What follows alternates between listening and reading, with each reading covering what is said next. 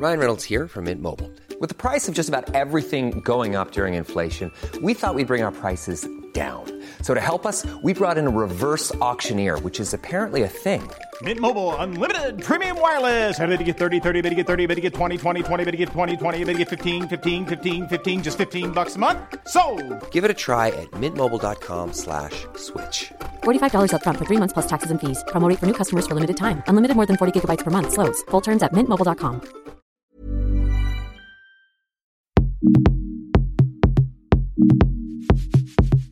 Hello toi Ici Mathilde, invitée spéciale de ce Laisse-moi kiffer et ravie de te retrouver. Tu dois l'avoir compris en entendant cette musique, cet épisode de LMK est sponsorisé. Et oui, je remercie grandement les éditions Pocket qui nous font confiance pour présenter leur nouveauté poche, Tout ce qui nous répare. Écrit par Laurie Nelson Spillman, il raconte l'histoire d'une mère et de sa fille qui doivent faire face à la disparition d'un membre de leur famille. Ce livre explore leur quête pour se reconstruire et m'a surprise par toutes les thématiques qu'il aborde. Voilà pourquoi j'ai eu envie d'en faire un kiff. Je ne t'en dis pas plus, je t'expliquerai tout ça au cours de l'épisode. En attendant, tu pourras retrouver toutes les informations nécessaires et te procurer le livre dans les liens en show notes. Bon podcast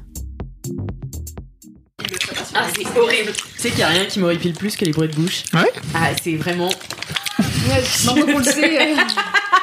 Ça va être horrible comme émission. Propulsé par mademoiselle.com. Ah ouais Oh, ça swing.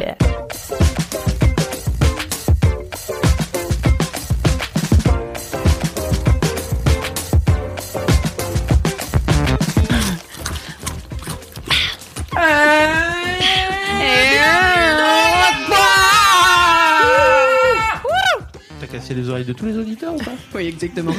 C'était le but. Bienvenue, cher LM Crado. Oui, les LM Ah, Crado. c'est officiel Bien sûr. Ah bah oui. c'est officiel. Bienvenue les LM Crado dans cet épisode 62 de LMK Oh avec la team sucré-salé. Ouais C'est ça.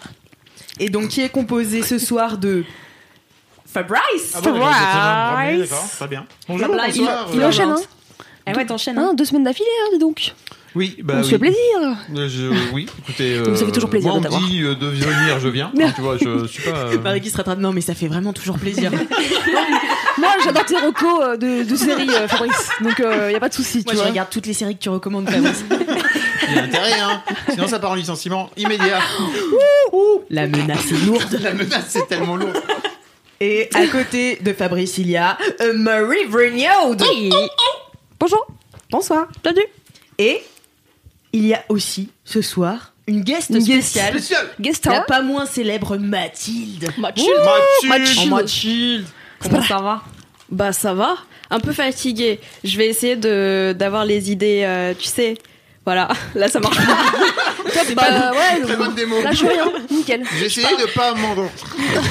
non mais ça fait une semaine que je parle plus qu'en mots-clés à tous les gens autour de moi. J'arrive Wow. plus à organiser mes idées, c'est compliqué, mais on va faire ça. bien. Je fais des Ouais, hashtags. Un peu ouais. Parce Ouais, que qu'est-ce que tu fais, Mathilde?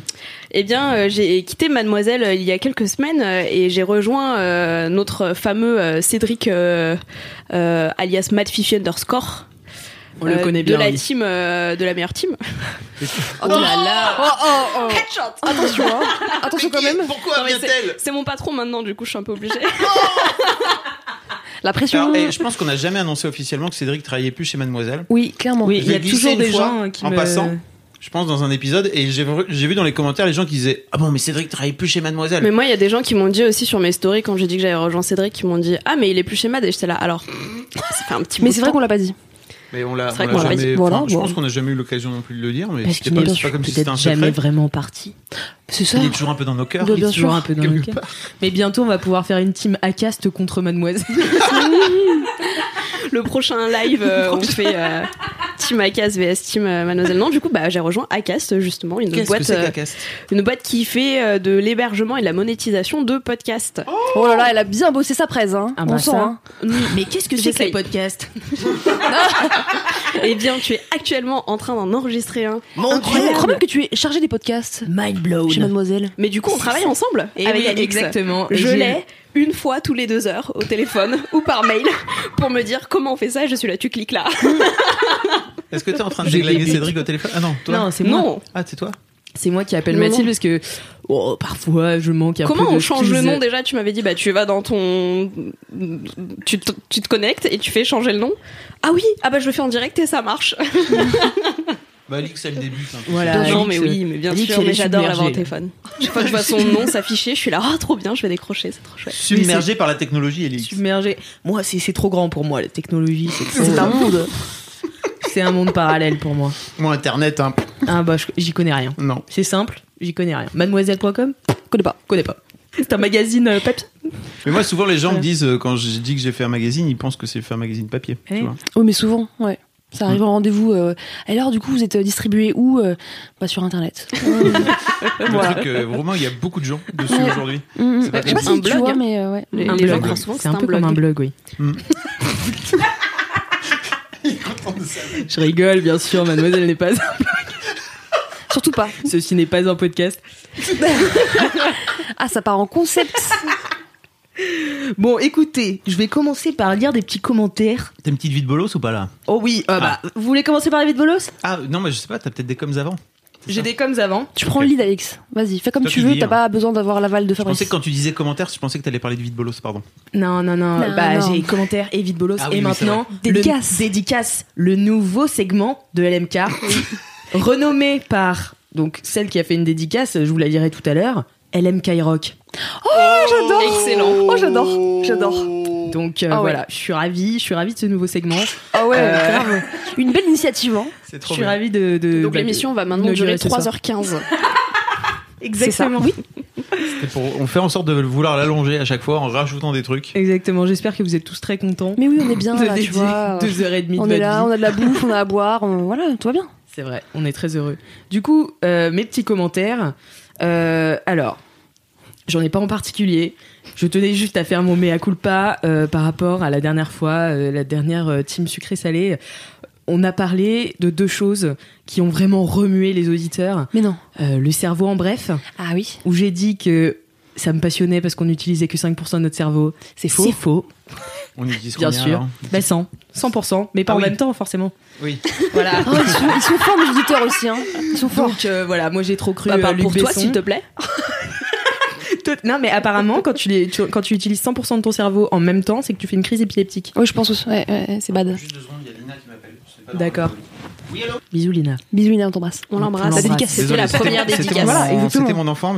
D'habitude, elle m'appelle que quand c'est urgent. Là, apparemment, c'était juste pour, pour blablater. Mais Pour bon, le plaisir de t'avoir. Si mignonne. Bah oui, c'est. euh, hein. oui. Et en Et même en temps, même je pense temps- qu'elle a un truc à me demander. Quand même, Ah. ouais. Parce oui, parce que- que les enfants qui appellent que pour blablater, généralement ça cache quelque chose. Soit demander Oui. quelque chose, soit ça va Je pas trop pense au qu'elle a fond. un truc à, un truc à demander. Peut-être elle, est en recherche de recos de séries.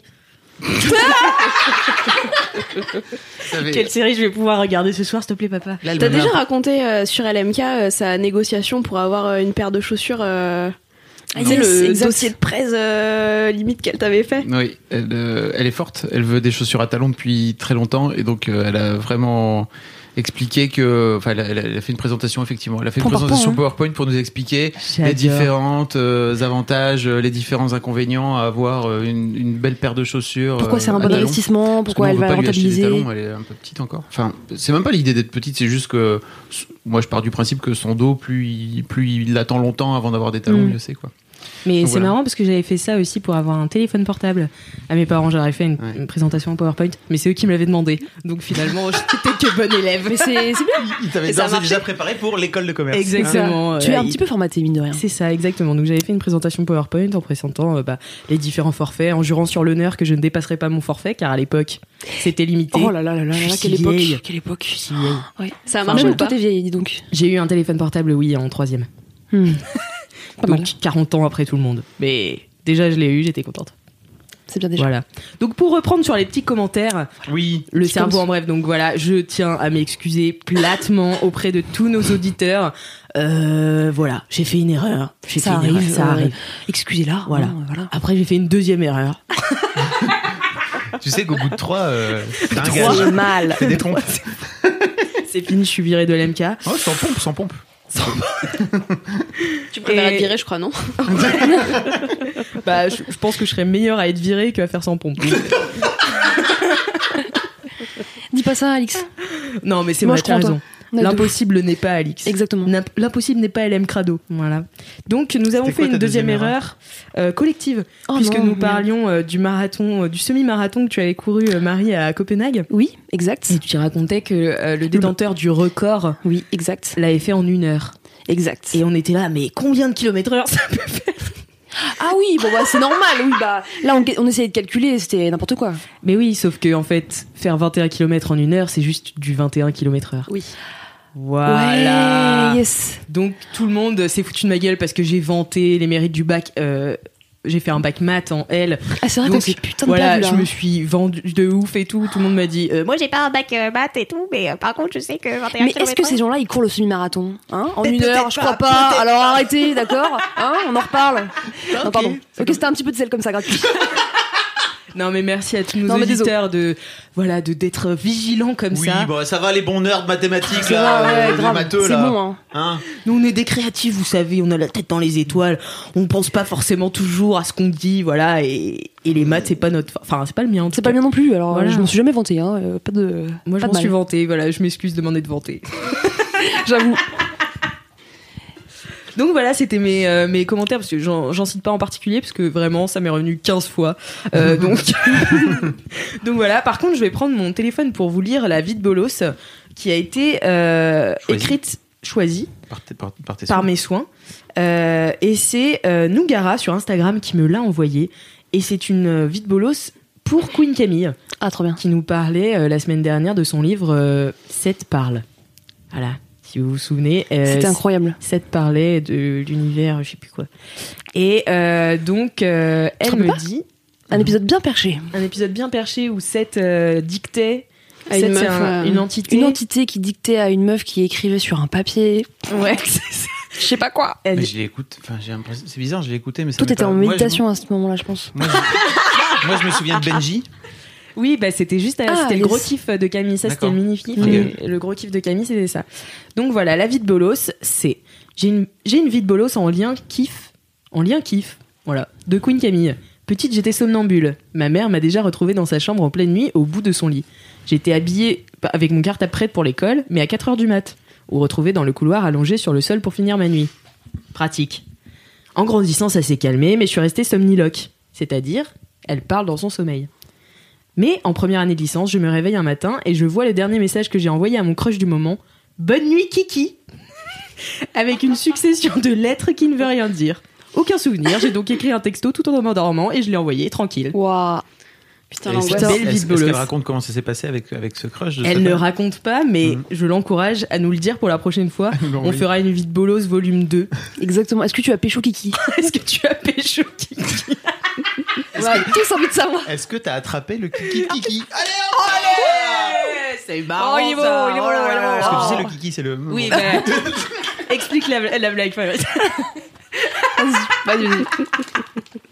Donc voilà, merci beaucoup pour vos vides bolos. N'hésitez pas à m'en envoyer plus euh, sur euh, Apple Podcast en mettant 5 étoiles au podcast si vous l'aimez et même si vous ne l'aimez pas, juste si vous voulez que je lise votre vide bolos. Voilà, sinon je ne lis rien. Tu fais ça Euh, bien, Ali, que j'ai envie de te le dire. Voilà. C'est vrai Mm, Ah, Ouais. merci. Merci. On voit que le petit carnet, il est, il est un peu, euh, il est là, Mais quand j'ai juste noté euh, voilà, les, les noms des gens qui. Mais, mais euh, oui, on sent la confiance qui commence à s'installer. euh, Alix. Voilà, l'aisance et tout. Toutes Moi, les je suis fière. Merci, ça me fait bien plaisir. Du coup, je vais passer au segment LMK Rock. Ouais. Est-ce que vous êtes d'accord Ouais. Bien sûr. Incroyable. Est-ce qu'on a le c'est- choix Je ne pense pas. C'est vrai qu'on demande aux gens des jingles LMK Rock aussi. Ce serait Ah marrant. ouais Ah, des Ce serait trucs ultra kitsch, ultra euh, autotunés Bah, et tout ça. Ouais, de ouf. Vous pouvez l'envoyer LMK. Rock. D'ailleurs, vous pouvez m'envoyer vos jingles euh, à l'adresse laisse-moi kiffer. Kiffer. laisse-moi kiffer la avec mon mec. Donc laisse-moi kiffer at mademoiselle.com car j'en reçois peu en ce moment et vous serez C'est donc une vraie obligé. adresse qui existe vraiment, Ouais, faut le ça dire aux gens. Mm. ça existe. Euh, vous serez sinon obligé de, de nous entendre les faire à la bouche. Et franchement, je sais qu'on est doué, préparé, tout ce que vous voulez. Mais bon, peut-être vous faites des choses mieux. À voir. C'est même à peu près sûr. À peu près sûr. Mhm. Donc, euh, Terreur Nocturne, qui m'a envoyé sur Instagram sa dédicace. Et la team, j'aimerais sincèrement, pour du kiff pur et dur, faire une énorme dédicace aux membres de Les Aventures du Crew, aka Gomar, la star Alex, et Lisa, les Resta, Lou le Loup, et une auto-dédicace à moi-même, Tétel la Terreur. C'est énorme. C'est énorme. Elle est Et excellente. Big Daddy au collège Émile Zola, bien sûr. LMK Oh, Rock. trop bien. Oh, le rêve Est-ce qu'on pourrait pas demander qu'il nous envoie carrément des messages euh, vocaux? De ouf. Ouais, c'est vrai. Ça serait encore mieux, non? Comme ça, on le mettrait Grave. dedans directement. De, de- on- on- Exactement. On, les, on les jouerait. Ouais, c'est vrai, c'est vrai. Exactement, ça pourrait être super. Envoyez-nous envoyez-nous donc vos dédicaces, bah soit par écrit, mais vous pouvez aussi les envoyer par euh, note vocale du Par coup. notre vocale sur euh, laisse-moi kiffer mademoiselle.com par exemple. Exactement. Exactement. Et ou euh, même sur euh, Insta. Mais sur Insta, euh, voilà, faire tout est possible. Hein, c'est- euh, magnifique. Tout est possible. ça vous fait beaucoup de devoirs hein, quand même euh, C'est pour ce clair. podcast. Faut juste nous dire que c'est une euh, LMK Rock, donc c'est ça LMK Euh, Rock, voilà. hashtag LMK Rock. J'adore Voilà. ce truc. Quel talent. Trop stylé. C'est super cette dédicace Ah, en plus. ah, c'est génial. Moi, c'est des trucs comme ça que je veux. Aka Loulou le loup, euh, je sais pas Exactement. quoi. Le collège du J'adore. 9-4. Le Incroyable. dédié au collège Émile Zola. J'adore. Franchement, on vous adore le collège Émile Zola. Big up à Big vous up. tous. Émile Zola, où exactement? Alors, euh, aucune hein. idée, hein. On s'en fout. C'est pas, je sais Ouais, pas, non, moi, je, pense ils se reconnaîtront hein, parce que Aka, euh, Gomar, la star, Alex et Lisa, les restas Loulou le loup, Mm. euh, ils se reconnaîtront. Bah Et oui. Tétel la terreur. Bah, Évidemment, TTL, big up. Terreur Big Nocturne, up, qui est une grande, euh, qui est, qui est une grande auditrice de, de LMK. Ah si bah me oui, trompe. oui, d'accord. oui. Tout à fait. Tu- très- hein, c'est ça, si je me trompe. Bah, grande auditrice, auditrice de LMK et je sais que euh, moi j'ai deux comptes Insta euh, perso et dont un sur lequel euh, je fais des lives avec ma meuf souvent et, euh, et on la voit souvent passer nous envoyer des petits messages et Ah, tout bah ça. voilà. On, commence à, on commence à bien se connaître euh, virtuellement. Une Elle est fidèle, trop hein. chou. Elle est trop chou. On l'adore. Merci on la. Donc euh, merci pour les bien. dédicaces. Euh, du coup, nous allons pouvoir passer. Bah non, attendez. Vous Attendez. avez des commentaires quand Moi, même. j'ai un commentaire. Je suis vous ma j'ai un commentaire. Euh, Est-ce que vous vous rappelez de ma vie de bolos, euh, du coup, il y a deux semaines, à propos de mon fail Skyrock Et Figurez-vous que je ne suis pas la seule à qui c'est arrivé. Ah. Et oui. Génial. Quelqu'un m'a envoyé un commentaire, euh, un petit message sur Insta, donc euh, c'est play tiré du bas Tipus euh, qui me dit euh, salut j'écoute le dernier LMK à l'instant je compatis tellement. Vite bolos j'ai aussi été appelé par Skyrock mais la surprise et la panique m'ont fait répondre allô? Allô? Et puis j'ai raccroché donc en fait euh, là il y a même pas eu de voilà de, de je tente c'est-à-dire je raccroche je fais un déni de toute façon je n'aurai pas l'argent donc big up à toi Euh, j'étais très C'est euh, la très peur, de, contente la peur de gagner, ça. c'est ça, mais oui, il y a un truc oh, de. putain. Voilà. Après tout, qu'est-ce qui peut t'arriver euh, avec 1500 euros, tu vois? Donc voilà, gros big up, c'était trop marrant, ça m'a fait trop rire. Et je me sens un peu moins seule. Génial. Bah merci beaucoup euh, pour euh, cette vie de bolos partagée. Bien coup. sûr. Bah oui. Fabrice, est-ce que tu as des commentaires? Non, parce que personne ne m'aime. Bah Non, oui. je- non, t'étais pas là en plus la dernière fois. C'est vrai. C'est vrai. T'étais pas là. Voilà. Mathilde, alors? Tu as fait tes Quoique devoirs? euh, elle euh, rigole, mais euh, après euh, le dernier LMK que j'ai fait, qui était il y a longtemps, j'avais reçu plein de messages Bah, et il y a des gens qui forçaient un peu, euh, enfin forçaient gentiment, forceurs, il y avait des mais euh, hein. qui forçaient un peu en disant euh, oui, je veux que tu viennes plus souvent dans MK, euh, installer 5 micros et tout ça. Et j'étais là, vraiment les gars, c'est compliqué. Mais c'était très mimi de leur part. Calmez-vous, on n'a pas de 42 micros. On pourrait, Ah on ouais. pourrait faire un truc avec toute la rédac. Ce serait trop drôle. Ah ouais. ouais, LMK euh, Ouais, ce serait un live qui durerait toute la vie en fait. Enfin, ça, ça s'appelle le vlog, le table. vlog Mademoiselle. Ça s'appelle le déjeuner. Et si à chaque fois qu'il y, a un- qu'il y a un kiff, ça digresse, t'imagines le truc, vraiment, ça dure toute la journée. Quoi. Ah ouais. Mais ça Ouais. pourrait être un marathon du LMK, tu vois.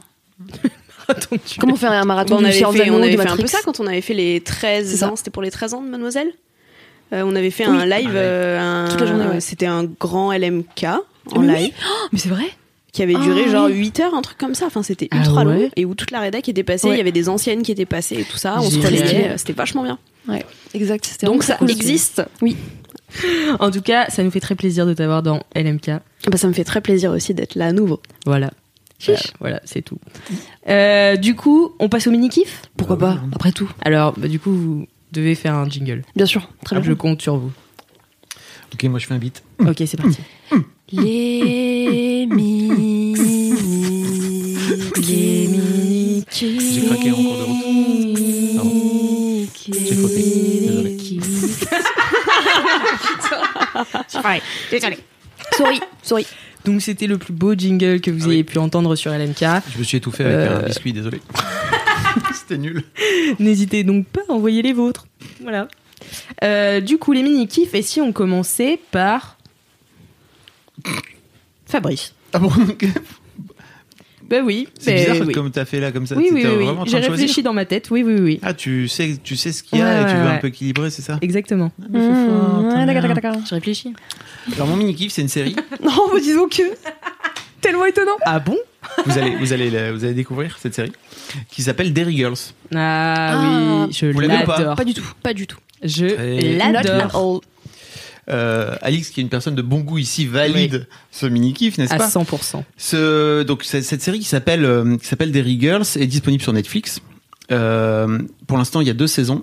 C'est une série qui se passe euh, dans les années euh, 90 en Irlande du Nord, à Londonderry, et aussi plus connu sous le nom de Derry, euh, et qui est en gros la- la- l'histoire de l'ado, l'histoire de l'adolescence de quatre quatre potes plus un mec qui vont dans qui vont dans une école euh, pour filles en Irlande, euh, en plein euh, dans le conflit euh, nord-irlandais. Donc euh, il y a les soldats dans la rue, etc. Et euh, ce qui est intéressant en fait, c'est que euh, l'histoire raconte l'adolescence, enfin l'histoire raconte l'adolescence de la de- du showrunner en fait, de la meuf qui est réalisatrice Mm. et euh, scénariste du truc, qui s'appelle Lisa McGee et qui a grandi là-bas. Donc en gros, c'est très très teinté de, de, de sa vraie vie. Euh, voilà, si vous aimez bien les personnages féminins, euh, hyper hyper cool, vraiment. Faut que vous regardiez Derry Girls. Mais c'est surtout que c'est ouais, enfin, c'est très hilarant. Il a, voilà, c'est à crever de rire Ouais. vraiment. Chaque personnage est vraiment très très cool. T'as quatre meufs donc qui, qui ont toutes des, des comment dire des, des personnalités très différentes, euh, qui ont des façons de réagir euh, aux situations très très différentes. Et t'as ce mec qui est encore en- le cousin de, si C'est le cousin pas, anglais. le cousin anglais en plus, donc il est Ah anglais, c'est chaud, Ouais, parce que vraiment ils s'aiment pas trop, hein, tu vois, entre anglais et nord-irlandais à l'époque, euh, qui est euh, qui est donc un mec et qui va à l'école des filles, donc c'est le seul mec de l'école pour filles. En plus c'est une école catholique, donc bien sûr il y a la la, la bonne sœur qui Ah est ouais, fabuleuse, la bonne sœur, c'est personnage qui meilleur est le- personnage. le- le- en gros la bosse euh, la bosse de Ouais. l'école quoi, qui est vraiment à crever de rire. C'est extrêmement disruptif comme série par rapport à la religion Ouais. notamment elles s'en battent un peu les couilles et en même temps elles peuvent pas faire autrement parce que c'est leur vie et c'est comme ça et en fait elles sont dans la religion et c'est voilà C'est la Euh, nonne la plus blasée de l'histoire des nonnes. Vraiment. Elle est incroyable, elle a des têtes. Enfin, c'est il y Elle a a pas le time. 6 7 8 épisodes enfin c'est tr- c'est très court Ah oui, ça dure très 20 court. minutes Ok. donc en fait vous Ouais. pouvez vous Ah, avaler cool. euh, vraiment la, la saison 1 en vraiment très rapidement la saison 2 vient de vient d'être disponible là, il y a quelques semaines Mm. Euh, et, euh, et ils introduisent euh, les ils introduisent les, les anglais aussi donc euh, c'est extrêmement il y a un épisode où ils se rencontrent en fait entre une école anglaise et une école irlandaise parce qu'ils veulent faire en sorte que La suite Ah, se passe mieux. voilà euh, faisons en sorte que Mm. les enfants s'entendent Mm. bien pour faire en sorte que le truc se voilà finisse par le, le conflit finisse par se résoudre et euh, et c'est des ouais, c'est des meufs en pleine crise d'hormones du coup. Ah euh, oui. Elles sont là, bon bah l'objectif c'est de pécho un protestant. Donc euh, Donc euh, voilà, c'est mais c'est c'est zinzin, c'est en fait le le enfin le conflit est vraiment en toile de fond. ouais. Donc c'est pas du tout le sujet mais c'est comment tu vis en fait à cette époque-là et euh, du coup je trouve ça assez Ah, c'est cool. assez cool quoi. Ouais, bah, c'est ouais, effectivement il y a très très peu d'histoire dedans, mais t'as vraiment, comme tu dis, toile de fond. On Mm. le, on le voit pas. C'est pas, c'est pas la guerre quoi. Tu vois, ça fait partie du, ça fait tout simplement partie de leur vie. Quoi. Mm. Ok. Euh, voilà, c'est trop bien. Vraiment, les, les personnages sont sont géniaux. C'est ri- c'est c'est marrant, c'est tellement Mm. marrant. Du coup, C'est- vraiment ultra drôle, quoi. C'est vraiment une série. Ah mais c'est Du loufoque en fait, c'est Ok, ah oui, vraiment- loufoque. Ah, ok. c'est enfin il y a l'épisode où euh, il voit la Vierge pleurer là euh, enfin il y a un épisode où le chien euh, pisse euh, sur euh, sur une statue de la Vierge Ah, la fait au-dessus et du coup ça la fait pleurer et donc elle pense à un miracle donc enfin c'est Ah, un délire mais ça n'a pas de sens et c'est enfin moi c'est une- vraiment une de mes séries comiques préférées parce qu'en plus ils ont un, gros gros accent euh, irlandais Ah là oui. C'est Si vous euh, aimez les accents, euh, ouais. Mm. ça marche très très bien. Est-ce que tu sais le faire, Alix L'accent irlandais? Ah Je c'est dur bien. c'est dur c'est dur Ah, c'est dur. Ah. Ah, c'est dur. Non, c'est pas l'accent irlandais. Ah ça. non, je. Hello girls. Hello girls. Hmm, pas Ah, ouais, ouais, comme ça, tu vois. Un peu la Ouais. bouche. ouais. Hello girls. How's it going? Yes, j'adore. Ah, tu l'as bien. Ah, tu l'as bien. Ah ouais. J'aime bien les accents, j'aime bien les accents. Ça fera partie d'ailleurs de mon gros kiff. Vous verrez. oh my God, oh my God, oh my God, God. tease, le tease. Donc voilà, ça s'appelle bien. Girls. C'est dispo Euh, où Sur Netflix. Ok. Mm. Euh, deux saisons. Ah, donc Ça- deux saisons. C'est trop bien. Ok. Ça se, ça s'avale. C'est du petit lait. Vous m'en direz des nouvelles. Franchement, c'est extrêmement bien. Ok. Très très, Très bon cool. mini kiff euh, validé par la street. Bien sûr. Euh, Encore une nouvelle série à découvrir. Dis donc. euh, Très bien. Cool. Exactement. Merci, Mathilde. Merci Fab. Bonsoir. Bonsoir Mathilde. Bon. Qu'est-ce que tu vas à nous dire aujourd'hui là? J'adore son accent et j'adorerais y répondre, mais je ne sais pas faire les accents du tout. Euh, moi, je viens parler d'un bouquin. Euh, et euh, je pense que je peux le dire, vous l'avez entendu probablement dans le jingle qui sera au début de cet épisode, car Oui. Alix fait formidablement bien son travail. Euh, c'est un mini kiff qui est sponsorisé, Euh, donc euh, merci aux éditions Pocket de nous permettre de parler de ce livre dans LMK. C'est un livre qui s'appelle Tout ce qui nous répare et que j'ai lu durant environ cette semaine. Car euh, c'était un petit peu ma pause euh, le soir euh, dans le métro, etc. euh, après le travail euh, euh, complexe que j'avais la journée. Euh, donc c'est un gros roman euh, de je sais pas combien de pages, mais Ouais, il est gros, il, hein. est, il est fat. Hein. Ouais, Bon, c'est écrit gros, mais euh, mais il est fat. C'est écrit en 18. Il y a des images. Non, il n'y a pas d'image. Pas d'image. Non, il n'y a pas d'image, mais euh, c'est un gros roman et donc euh, ça raconte l'histoire.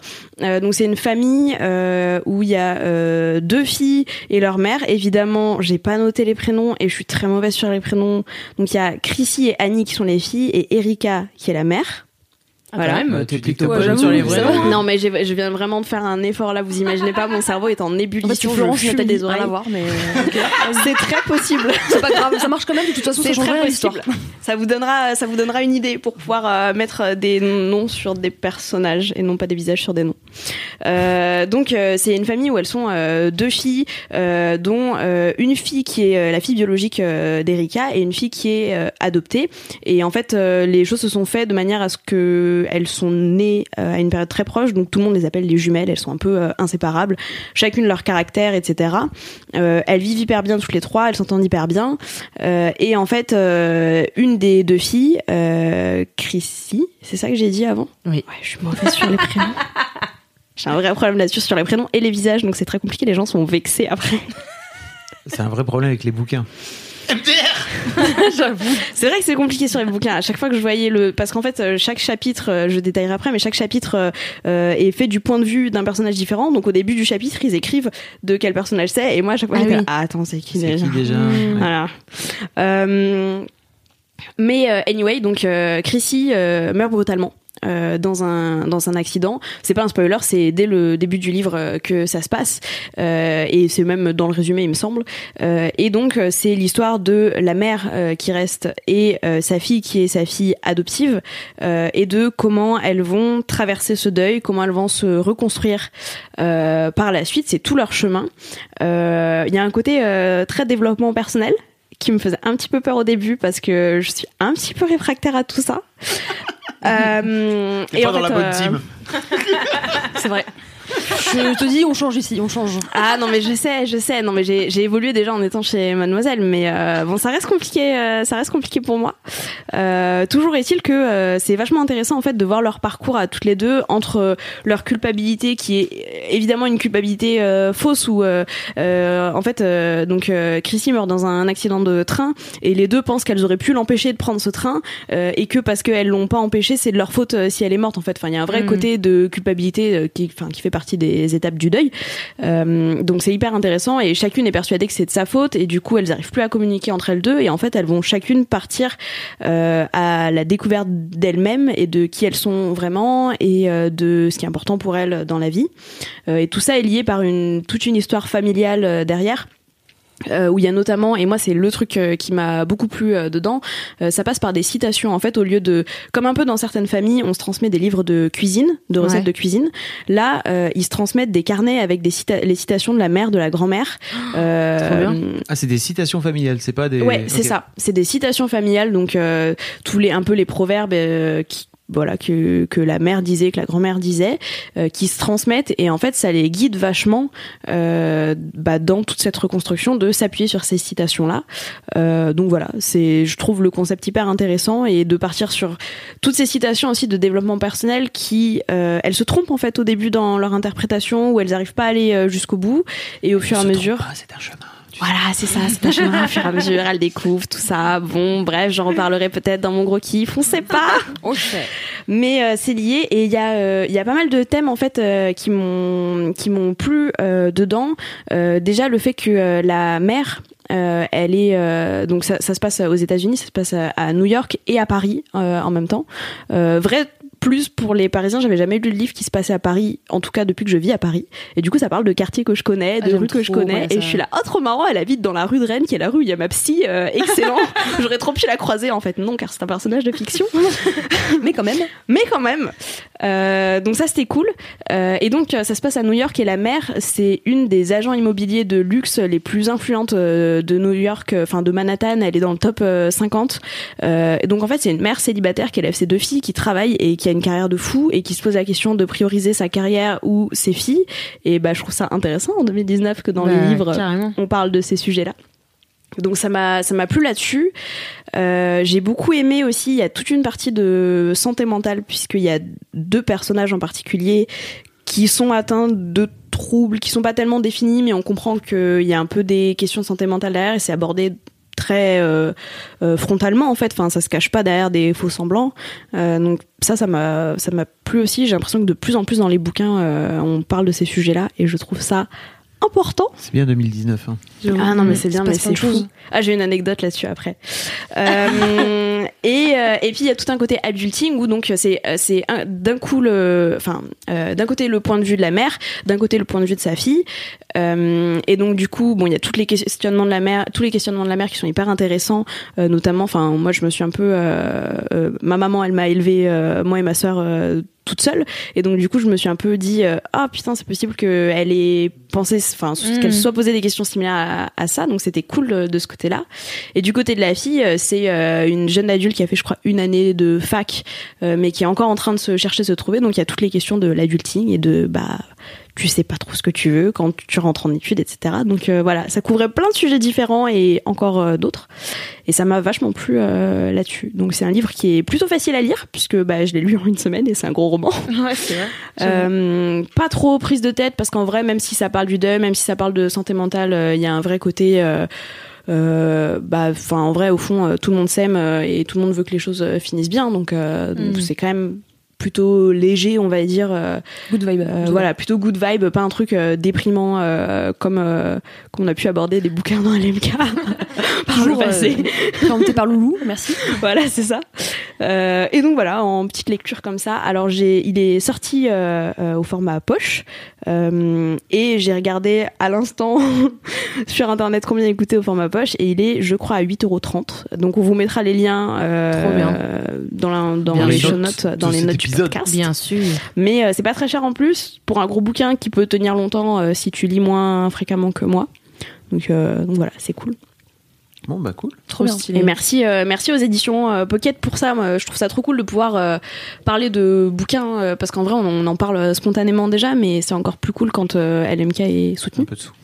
Oui, Voilà. carrément. Mais du coup, c'est grave cool de- aussi d'avoir euh, un roman qui mêle, qui mêle aussi euh, développement personnel parce que bah, c'est vrai que soit tu lis. Enfin, je sais pas, moi j'avais pas cette idée là. Tu sais, moi les fils se touchent parfois un peu. Et, et du coup, c'est vrai qu'à lire les deux, du coup, ça donne un truc ludique euh, au développement personnel, quoi. Que Ouais. moi j'ai du mal à lire. euh, Ah ouais. Ah, mais je pense que oui, euh, je lirai, je lirai pas. Il y a plein de, il y a une vraie vague de romans euh, qui, alors, je sais plus comment ça s'appelle, mais euh, en gros c'est des romans de dev perso euh, qui sont écrits Mm. par des spécialistes de dev perso qui écrivent des romans, mais qui sont pas forcément ouf en termes d'écriture Mm. parce que c'est pas leur job de Mm. base mais ça fonctionne Mm. hyper bien genre euh, je crois que c'est l'homme qui voulait être heureux ou un truc comme ça Ouais. euh, le truc euh, Ah ultra connu qui a cartonné euh, Ouais, ça me dit grave. mais chose. ça amène un peu vers le dev perso et je pense que pour des personnes réfractaires comme je peux l'être c'est Est-ce intéressant que ça t'a fait. Est-ce que tu as la sensation d'avoir appris des choses alors grâce à ce livre Ils t'ont ils t'ont mis des petites graines comme ça dans la tête, le bouquin? Bah je sais pas parce que je l'ai fini en vrai euh, je l'ai fini euh, ce matin. Euh, Là, il y a voilà. une minute. Donc euh, enfin en tout cas moi c'est comme ça que je prends toute œuvre de manière générale que ce soit un tableau, un livre, un film, une série. Euh, j'ai toujours besoin de temps pour l'intégrer après et voir euh, enfin faire des liens peut-être après dans ma vie du quotidien. Donc je ne sais pas encore. Euh, mais peut-être Mais peut-être déjà, t'as fait des liens avec ta mère et tout. Enfin, euh, Ouais ouais ouais bah ça c'est clair que c'est tu peux t'identifier au personnage euh, donc euh, donc c'est cool. Trop bien. C'est cool. Et donc j'avais une anecdote sur euh, C'est cool 2019. J'adore Mathilde parce que c'est vraiment une équerre. Tu sais. euh, Tu n'avais pas la ref. Alors, euh, contexte. Ouais, Ah oui, oui, la ref. Faut que j'explique la ref. Euh, Donc on a fait un test, enfin on a fait un test. Lucie, Lucie, euh, la rédactrice beauté de Mademoiselle, qui était là dans les deux précédents LMK, a fait un test cet été pour savoir quelle fourniture scolaire tu étais pour la rentrée. C'était déjà magique. Et donc on l'a tous fait dans la rédac et euh, donc tu avais le choix entre une gomme, un stabilo rose et une équerre. Et bien sûr, la seule équerre de l'équipe, je crois que c'est Non, t'étais- folle ou quoi Ah, toi, Ouais, l'équerre. L'équerre, Ah, d'équerre. Non, par contre, ici. euh, été le, le crash test. Genre, j'ai été la première à le faire. Elle m'a dit, on va vérifier si ça marche. Ouais, toi, c'est sûr, t'es équerre. On a, limite, elle m'a dit, euh, on a fait le profil équerre en fonction de toi. Euh, donc, vérifie que ça marche. J'étais là bien. Ok. Ça me Mais va. du coup, très équerre à, à, tu sais, à compartimenter. Pas de digression pendant qu'elle parle. On attend la fin. J'avoue, j'avoue, j'avoue, j'avoue. Tu vois, très équerre. Mais vas-y, dis-nous ta digression. Euh, c'est un truc marrant qui nous est arrivé à ma meuf et moi récemment, qu'on vou- on voulait raconter, on n'a pas trouvé de format marrant et je pense que ça peut marcher sur euh, LMK. Euh, donc on est allé voir le dernier spectacle de Marine Bausson, Fearless, à la Nouvelle Scène. Marine Bausson, c'est un peu une pote, enfin je la connais de Mademoiselle justement parce qu'elle elle, anime les One Match Show. Donc on a bu un coup avec elle après et tout ça. Et donc on est sorti un peu tard de la Nouvelle Scène qui est sur les quais de Seine où il y a pas mal de passages. Euh, et en rentrant chez nous, un mec nous interpelle, mais il était très loin. Genre, euh, je, je sais pas faire des estimations, mais il était à plusieurs dizaines de mètres, quoi. Pour euh, et il nous crie euh, un truc du genre, "Eh les filles" ou un truc comme ça. Enfin bref, on sent le vieux harcèlement de rue arriver. Ouais. Et dans la milliseconde qui a suivi, mais vraiment immédiatement, on n'a pas eu le temps de réagir ou pas réagir. Il a dit "Ah non, désolé, bonne soirée" et il est parti. Donc on s'est dit c'est cool, 2019, les gens continuent à te harceler de rue, mais s'excusent. J'ai pas trop compris le propos là. Qu'est-ce qu'il a fait enfin, Bah, en pourquoi fait, il a, dit Eh les filles Et ensuite, tout de suite, il s'est Il excusé. s'est dit non, et- c'est une connerie, vas-y, arrête. Et ce qu'on s'est dit, c'est que ça fait vachement le mec qui a passé genre la soirée avec son meilleur pote qui lui a dit ouais non mais mec tu peux plus faire ça, c'est abusé. euh, euh, Enfin tu vois Ah, tu ça, penses ça sentait le mec Moi, je me qui disais vient. que de- ta coupe garçonne, quoi. Tu vois, peut-être il s'était dit, tiens. Ah c'est euh, possible. En fait, c'est une Laisse-nous avoir espoir s'il te plaît. J'avoue. Ou alors non, peut-être mais c'est vrai que. Mais je suis c'était quelqu'un qui connaissait. Elle est fille. Franchement, ça Ah, sentait, ça sentait le vieux, le vieux Ouais, harcèlement ouais. de rue, quoi. Mais, euh, mais ouais, du coup, ça faisait un peu mec euh, qui venait de se faire euh, travailler au corps par je sais pas qui euh, sur euh, non Ah mec, ouais. faut arrêter ça, et qu'il a fait un peu par réflexe parce qu'il devait faire ça avec toutes les meufs euh, avant, et qui s'est dit ah non, je peux plus. Du coup, qui a dit désolé, bonne soirée, qui est parti, quoi. C'est bien, Alors, mon interprétation misandre, c'est le mec, il a cru qu'il a reconnu ta copine, si je me trompe pas, elle a les cheveux longs et tout. Ouais, elle a les cheveux mi-longs. euh. Voilà. Ouais. Et après, il t'a vu toi, il, et après, il s'est dit, ok, non, en fait, elle est avec son mec, ça part. C'est possible. En même temps, il était pas si loin que ça, tu vois, et j'étais pas sapé, euh, j'étais pas sapé en match shield. Donc c'est pas dit. T'avais pas ta capuche, quoi C'est ça. Donc c'est pas dit, je sais pas. C'était très Non, mais- particulier. Ah bah. Ou peut-être, moi c'est une option 3 que j'ai, c'est euh, en fait il pensait qu'il vous connaissait. Ouais, c'est ça. Euh, Elle est fille, euh, et en fait non, pas du tout. Voilà. Ouais, c'est possible aussi. Écoute, Voilà. euh, c'est- c'est- si un, parmi un des auditeurs, euh, C'est toi c'est le mec euh, qui nous a parlé à la nouvelle scène, euh, en sortant de la nouvelle scène. Non, mais faites-toi. Mais je trouve ça marrant dédicace. l'idée que l'étape après le harcèlement de rue en 2019, c'est le harcèlement de rue, mais je m'excuse. Et genre ensuite, il y aura, ça sera fini peut-être. Peut-être un jour. On sait pas pas. mal. Non, mais c'est vrai que c'est bien 2019 quand même. Il y a des trucs qui changent. Non, mais Et tu vrai. sais quoi? Eh bien bientôt, nous sommes à la fin de cette tu- décennie. C'est vrai. Et donc Bientôt. je fais un big up à Cassandre. Je sais pas du tout si elle écoute euh, LMK, mais c'est ce qu'elle a, elle a dit dans les bureaux de la régie il y a quelques jours et c'était marrant. On a dit ah bah oui c'est vrai que dans quelques jours c'est la fin de la, dans quelques mois c'est la fin de cette décennie.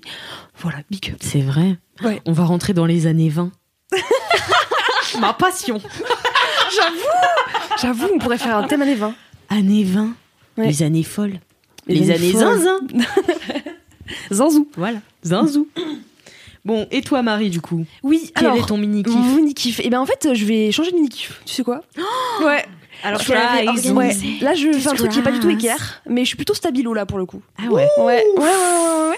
En fait, euh, Moi, je pense que c'était une fausse équerre, hein, mais bon. sans- Ah non, je pense pas. Non, non, je pense pas. Alors que moi, il y a pas de doute. hein. T'es caté. Ouais, toi, c'est clair. Mathilde, oui. Les gens savent. Euh, mais en fait, c'est parce que aussi mon le mini kiff que j'avais imaginé, il, marche un peu dans mon gros kiff. Anyway, vous verrez. Mon mini kiff, c'est en fait que j'ai passé euh, le week-end dernier avec mon père, ce qui n'arrive jamais. Et c'était trop bien. Euh, en fait, il est venu sur Paris pour aider ma cousine à déménager, parce que ma cousine a enfin trouvé un appartement à Suresnes, au bout du monde, mais elle est contente. et il est devenu de Bretagne avec euh, mon oncle, du coup, son père pour l'aider, etc.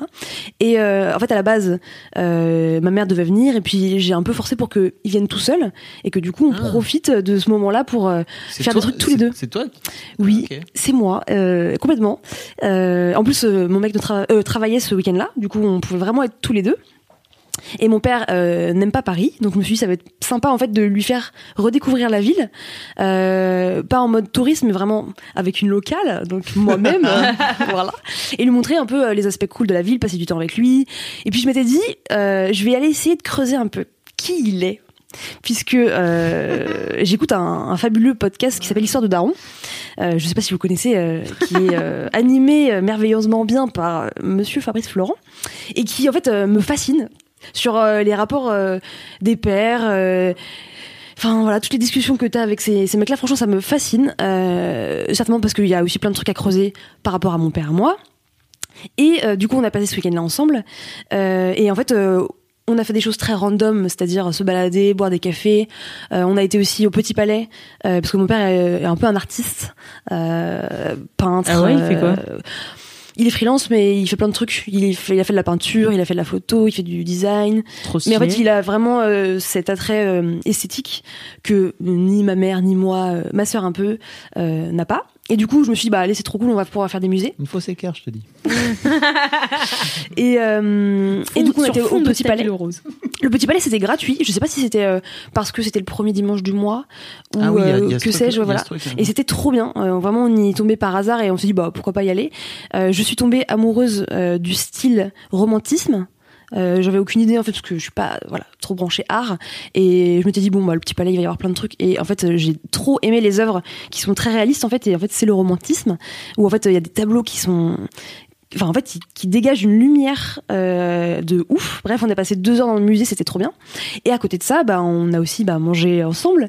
Et en fait je crois que j'avais pas mangé en tête à tête avec mon père depuis que j'étais enfant. Je pense, hein, parce que euh, avec ma mère, euh, on a régulièrement fait des petites soirées ensemble. Elle est venue à Paris me voir. Mon père, jamais, parce que euh, je ne sais pas, c'est pas le, le rôle euh, qu'il avait. euh, bon, bref, etc. Et en fait, c'était trop bien parce que bah, déjà, on a bien mangé. On était dans un petit italien euh, qui s'appelle Les Amis de Messina, euh, près de Montorgueil. Je vous recommande, by the way. Donc déjà, cadre favorable. Voilà, petit reco euh, voilà. Plutôt, euh, ils font des bonnes pâtes fraîches, si, ça, si ça vous dit. Et en fait, je me suis dit, ok, il faut absolument que c'est de creuser un peu. Euh, je vais pas dire que j'ai fait comme toi, tu vois, Fabrice, mais je me suis un peu inspirée des questions que tu poses pour aller creuser et, et pas juste parler de la pluie et du beau temps. Et vraiment essayer de savoir qui il est. Et je crois qu'en plus, quelques jours auparavant, on avait discuté avec euh, l'équipe de, en fait, à quel moment tu rencontres vraiment tes parents. Et pas ton Mm. père, pas ta mère, mais en fait l'homme qu'il est, la femme qu'il est. C'est un moment bien précis où tu te rends compte que tes parents sont des humains. Exactement. C'est. C'est le moment où tu deviens adulte, je pense. Ouais.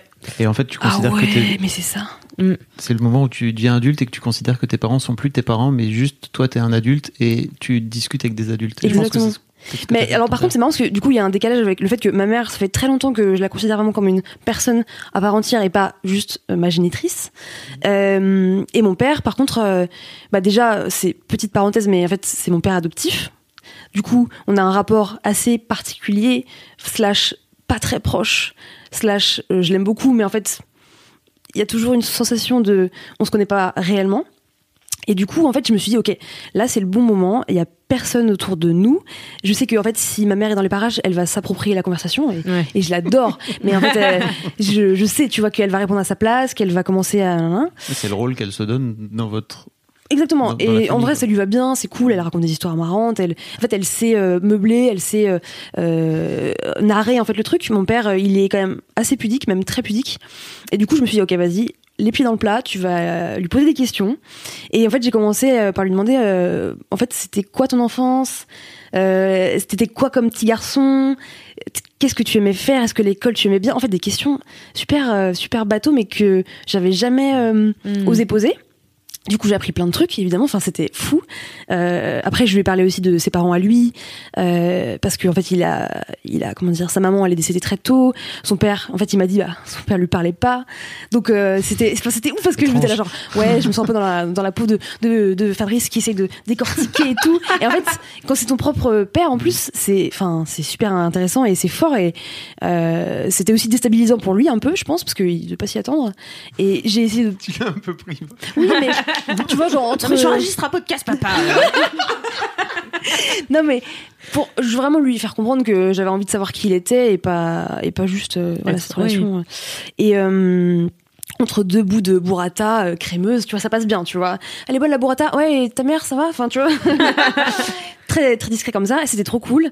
Euh, puis en plus euh, il a enfin il a plein de frères et sœurs donc il était dans une famille nombreuse du coup pareil rapport un peu bah, différent euh, de l'époque qu'on a aujourd'hui. Aussi, lui poser plein de questions sur en fait comment il vit maintenant avec mon petit frère et ma petite sœur. Parce que du coup, moi, je suis plus à la maison depuis ben, presque 10 ans. Oh my god! Donc, je sais même pas euh, comment ils ont évolué et tout ça. Du coup, je lui ai enfin, je lui ai posé plein de questions et tout. Et c'était trop cool. Enfin, moi, j'ai passé un moment de, de ouf. Euh, il était content aussi, je crois. Il, il m'a pas dit, ah, trop bien qu'on en discute et tout, mais je pense qu'il s'est dit, bah, j'en sais rien, en fait, je sais pas ce qu'il s'est dit d'ailleurs, mais Faudra lui demander.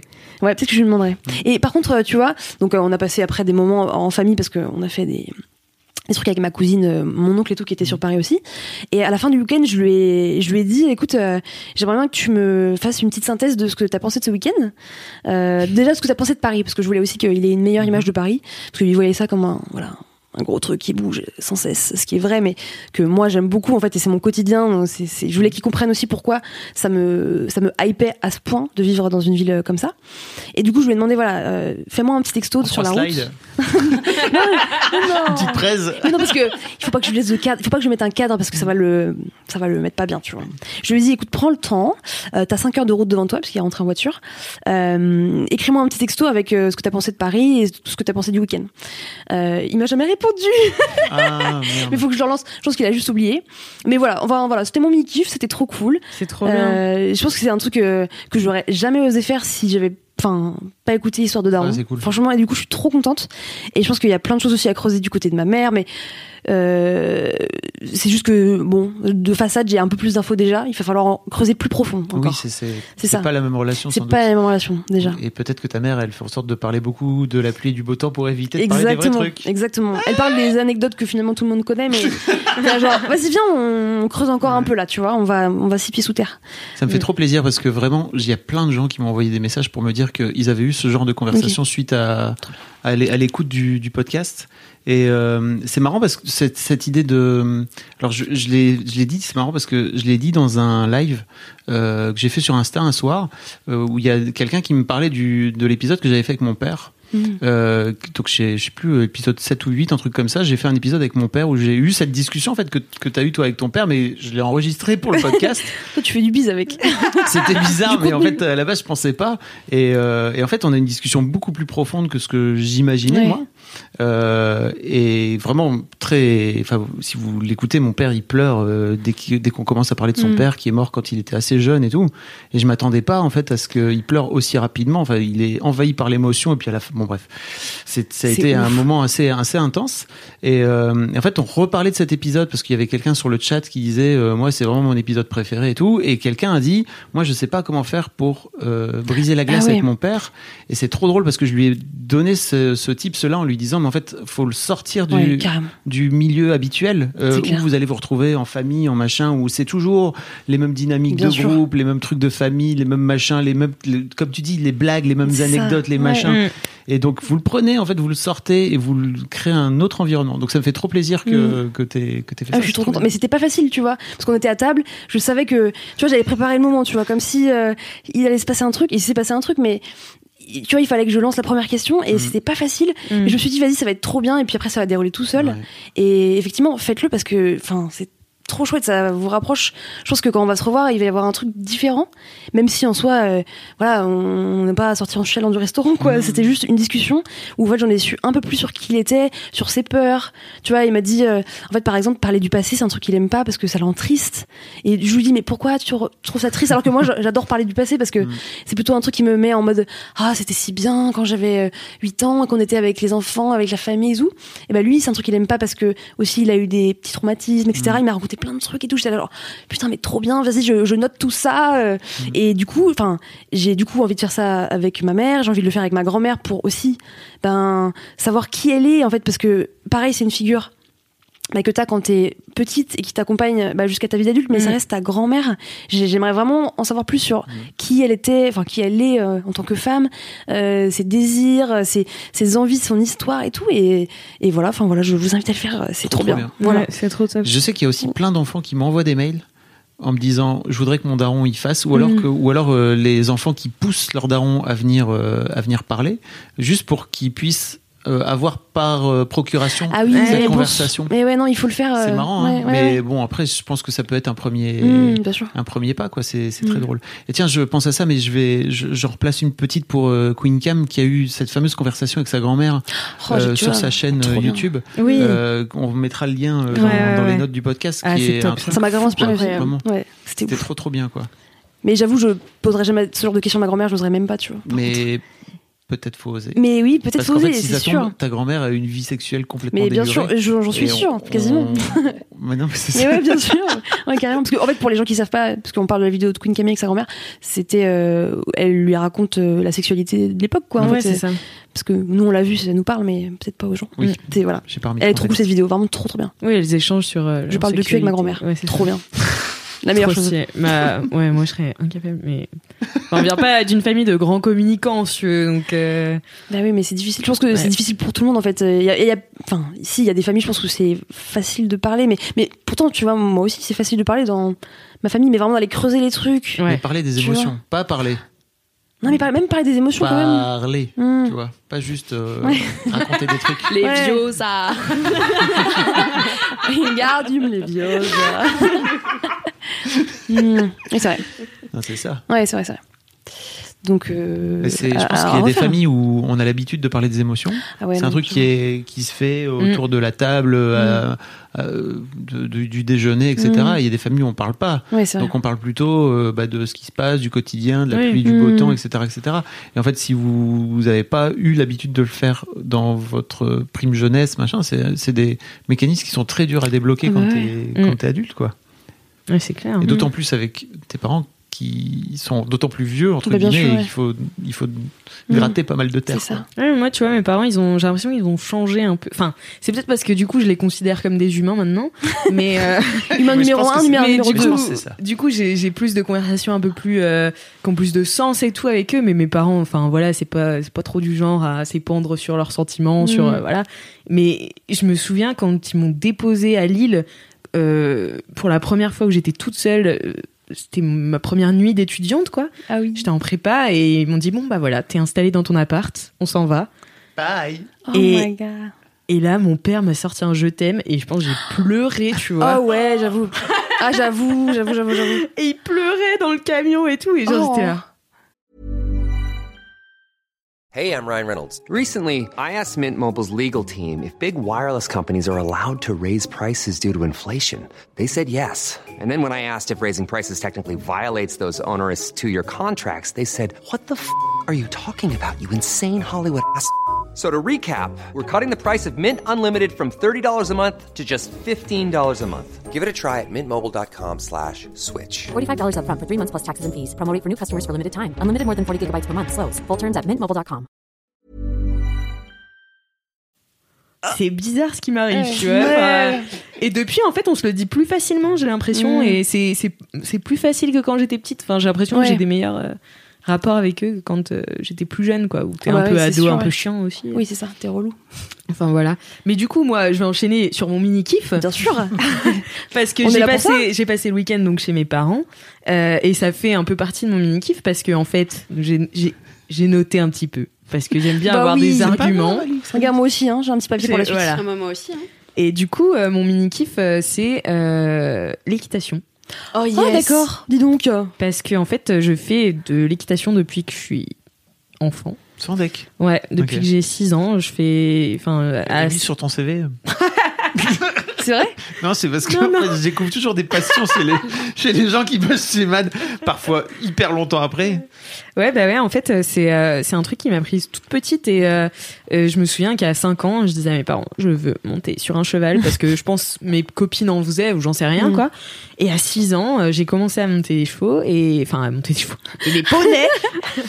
et, euh, et en fait, c'est un sport qui a souvent été source de pas honte pour moi, mais les meufs qui font de l'équitation, Elles sont mal vues. Je les déteste. elles sont très mal vues. Elles sont Voilà. Je les déteste. vues. I'm Voilà. sorry, but moi, je mais- déteste les meufs qui font de l'équitation alors que j'ai fait de l'équitation aussi. vous avez déjà rencontré Amélie Mouronval ou Non, là, non. Voilà. Euh, ça fait trop longtemps. elle va vous devrait vous réconcilier avec les. Ouais, sûrement. Puis Parce que vraiment. aussi. Mais, mais Et voilà, et en fait, moi du coup, j'étais vachement dans ce truc. Ah non, Je regarde, je regarde, je regarde, je regarde. Non, I love you. mais Moi, en ma fait- vision sur toi a changé. hein. Je te regarderai plus jamais de la même façon. Direct.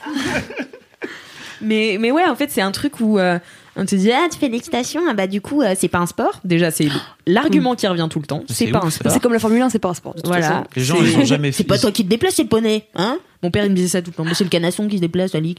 Ah, bah alors. Et euh, il est va jamais tenir monté sur un sur. cheval. Ouais, c'est ça. C'est qu'il est non, jamais mon monté sur père, un. mon père n'est jamais monté à cheval et quand il monte à cheval, euh, bon, bah lui pour le coup, il se fait balader, tu vois. Euh, Enfin, si tu veux maîtriser un minimum le cheval, il faut avoir des jambes et des Faut- bras faut- et il faut faut avoir gainé euh, de ouf, hein. Ouais, et Ouais. puis un équilibre et tout. Donc euh, c'est un truc que bah, j'ai fait et c'était ma passion depuis que je suis toute petite et euh, et du coup mes parents n'ont pas trop compris ça. Enfin en fait ils sont pas trop dans le milieu d'équitation. Mon père a très très peur des chevaux. Donc, euh, donc voilà, dès qu'il me voyait monter à cheval, il était non, je peux pas, j'ai trop peur, j'ai trop peur. Et, euh, et donc voilà, et je me suis fait vachement shamer à cause de ça. Et du coup, je me suis pas investie à 200% dans l'équitation parce que du coup, j'avais cette peur de devenir, Mm. bah, moi je, l'appelle, je les appelle les meufs du samedi après-midi Mm. euh, parce que euh, c'est des meufs qui viennent au cheval le samedi après-midi et qui te font la leçon sur comment monter à cheval, sur comment s'appellent tous les poneys. Et moi, c'était mon rêve d'être comme ça. Ah ouais. Sauf que je passais pas assez de temps au, au Et club. puis potentiellement qui ont leur cheval, Ouais, euh, ça. qui font des compètes de temps à autre. Ouais, non mais Exactement. il y a un vrai délire de, enfin c'est un sport de riche, hein, clairement. Ouais. Et moi j'étais inscrite euh, par des trucs de la mairie, du collège ou des trucs comme ça pour payer moins cher ce que je pouvais pas. Mais il y avait une vraie fracture sociale. euh, Mm. Mais c'est pas. En fait, en vrai, c'est pas. un- C'est un vrai sport hyper populaire. Mais c'est un problème, sport de gens qui font genre ils sont riches. On a. Mais c'est ça, c'est qu'on Ouais. a. On Non, a. c'est une- une perception qu'on a, mais je trouve qu'il y a des gens qui sont sport- comme qui ne sont pas comme ça. C'est le deuxième Mais- sport. Oui, c'est un truc de malade. C'est un truc de malade. Les licenciés, c'est un truc de malade. C'est un truc de fou. Mais parce qu'en fait, c'est, enfin, c'est un sport en fait très complet. Donc déjà, tu, tu travailles énormément de muscles que beaucoup de gens en fait qui ne font pas d'équitation n'ont pas quand euh, quand quand t'en fais pas, no- notamment des muscles du dos, etc. Et, euh, et des cuisses. Donc j'avais moi les bons cuisseaux. Les bons cuisseaux, là, Voilà, les bons cuisseaux. Putain, musclé, là, bien entendu. Et, euh, et donc, euh, donc voilà. Et en fait, j'ai repris l'équitation parce que mes parents ont acheté un cheval. Enfin, Wow. ils ont acheté un poney. Mais non. C'était leur investissement, donc c'était leur cadeau pour ma sœur. Euh, Et voilà. ta sœur aussi monte alors? Et ma sœur, en fait, euh, bah, en fait, mes frères et sœurs, euh, je, je pense que je suis leur modèle, euh, sans vouloir me Bien vanter. sûr, mais en toute modestie. C'est mais- l'aîné Je suis l'aîné, bien Bah sûr. alors oui. Ouais. Donc mes tout petits frères et sœurs, euh, enfin en gros j'ai un petit frère qui a 22 ans et l'autre, les autres ils ont 13 et 11. Euh, et donc euh, mon frère euh, fait de la danse parce qu'il est passionné de ça depuis le jour où il est venu me voir danser. Et Oh. ma sœur fait de l'équitation parce qu'elle voulait faire tout à fait Tes deux plus petits alors, c'est Voilà. ça Les deux plus Trop petits. bien. Et donc euh, elle, elle s'est mais jetée dans l'équitation, puis elle est. Enfin, ma sœur, c'est un, c'est un soleil, quoi. Donc, euh, Oh. on a vraiment envie de lui faire plaisir. Et vraiment, elle s'est jetée dans l'équitation, euh, vraiment à son aise. Euh, C'est quelqu'un assez euh, euh, franc. Et donc, dans l'équitation, il y a un côté un peu rustre comme Ouais. ça. Et elle, elle aime bien quand on dit les choses et quand euh, elles sont là. Et elle s'en fout de comment elle s'habille. Puis c'est, Mm. c'est une petite poupée, donc elle est toute blonde avec ses longs cheveux comme Ah, ça. Mais elle fait de l'équitation. C'est, elle est hyper badass. Là, il y avait une compétition dimanche, dimanche matin, donc il y avait une compète qui commençait à 8h du mat. C'était pas elle qui faisait la compète, hein. c'était ses potes. elle s'est levée à 7h30, mis kawaii, sac à dos et tout. Oh, les elle, a dit, elle a dit à ma mère, j'y vais. Et ma mère, j'y vais. Et ma mère, elle fait, non, moi je serais pas levée et tout. Elle fait, moi j'irai. Et donc elle s'est levée, elle voulait y aller toute seule. Bon, ma mère l'a emmenée parce que. De rien. Mais elle y allait à pied, Elle, quoi. quel âge? Elle a 11 ans Elle, a, elle va avoir 11 ans. Oh, trop chou. Donc, euh, donc voilà. Et donc, euh, mes parents, je pense, ils sont au fur et à mesure du temps, ils sont Ils ont fait une de raison, plus quoi. en plus. Ils ont plus le choix. Bah non, mais ouais, ils ont plus le choix. Et puis aussi, ils sont devenus plus, à l- enfin, pas à l'écoute, mais voilà, ils se sont dit, bah, Ils ça lui fait accepté. plaisir. Bien sûr. En fait, pourquoi on le ferait pas? Et Mm. moi, c'est vrai que depuis que j'ai 6 ans, euh, tous mes vœux euh, d'anniversaire, Oh. tous mes Noël, tous cheval. mes anniversaires, c'était avoir un cheval. Voilà, Un c'était mon fucking rêve. cheval. Et parce que en fait, euh, ouais, quand tu fais de l'équitation, t'as vraiment une relation avec l'animal Mm. qui est assez incroyable. Enfin, tu voilà, c'est euh, un sport individuel mais qui se pratique à deux. Oh, c'est beau. Ah, c'est beau ce que je dis. mais, euh, mais donc voilà, et puis c'est un sport de fierté aussi. Donc Mm, euh, ouais, en fait, faut ouais. avoir confiance en soi parce que Mm. tu manies quand même un animal qui fait bien. Bah, qui peut, qui Les peut chevaux, ils ont, ils ont un bac d'ego, non Bah en fait, les Oh chevaux sont. Non, mais c'est vrai. Marrant, C'est comme les dauphins. C'est comme les dauphins. Et les fraises. Les Et les fraises. Je vous jure, c'est les trois choses que j'aime le moins sur Terre. Ah ouais Parce qu'ils sont ultra égocentriques. Les, do- les dauphins, c'est des Les violeurs. chevaux Ouais, je sais, mais les pareils, les chevaux, ils sont, ils sont dauph- mal. les tu vois. chevaux, Non, c'est les pas des chevaux, ils ont peur. Ouais, les Ah chevaux, non, c'est c'est des êtres. Ils se, ils se ultra la sensibles. pètent de ouf, je trouve. voilà. Parenthèse terminée. T'as un très bon titre. Les, chevaux, ils se la pètent de ouf.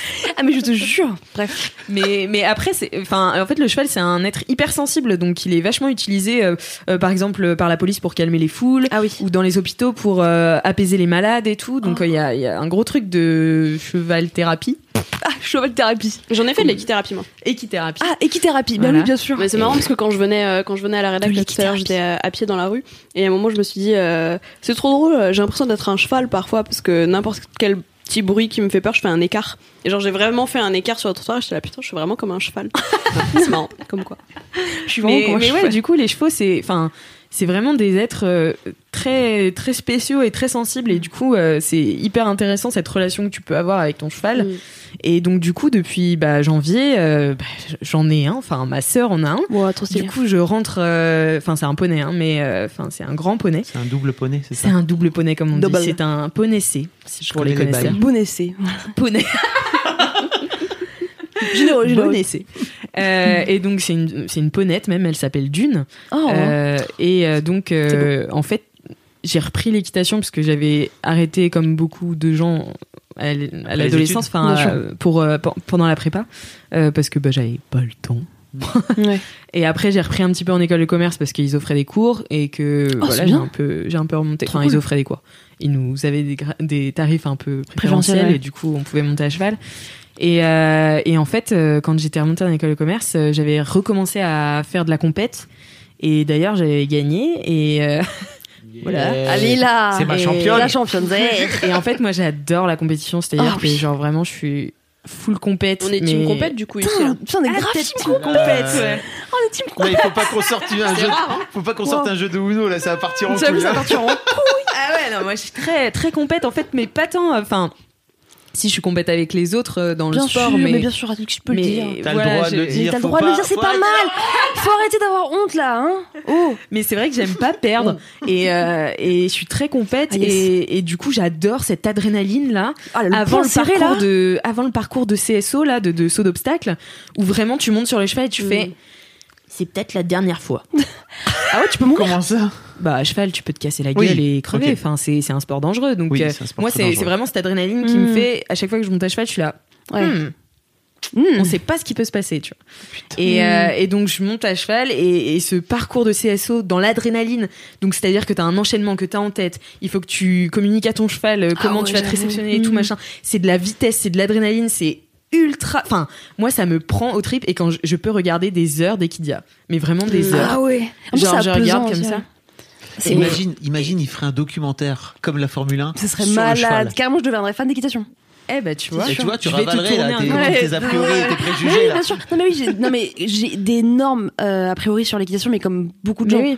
Parce que j'ai vu aussi trop de meufs euh, se la raconter euh, avec leur sac longchamp. Excuse-moi. Je voudrais euh, digresser parce que tout à l'heure je vous parlais d'Amélie Moronval, mais en fait peut-être vous connaissez pas. Si vous connaissez, vous connaissez ou pas ici? Bah, moi je vois qui c'est, mais. Amé- Amélie, euh, c'est une ancienne salariée de chez Matt qui a bossé chez Matt pendant trois ans, je pense, et qui, en quittant Mademoiselle, même pendant Mademoiselle, elle avait monté une sorte de, à l'époque c'était un blog qu'elle a transformé en magazine, qui s'appelle Georgette.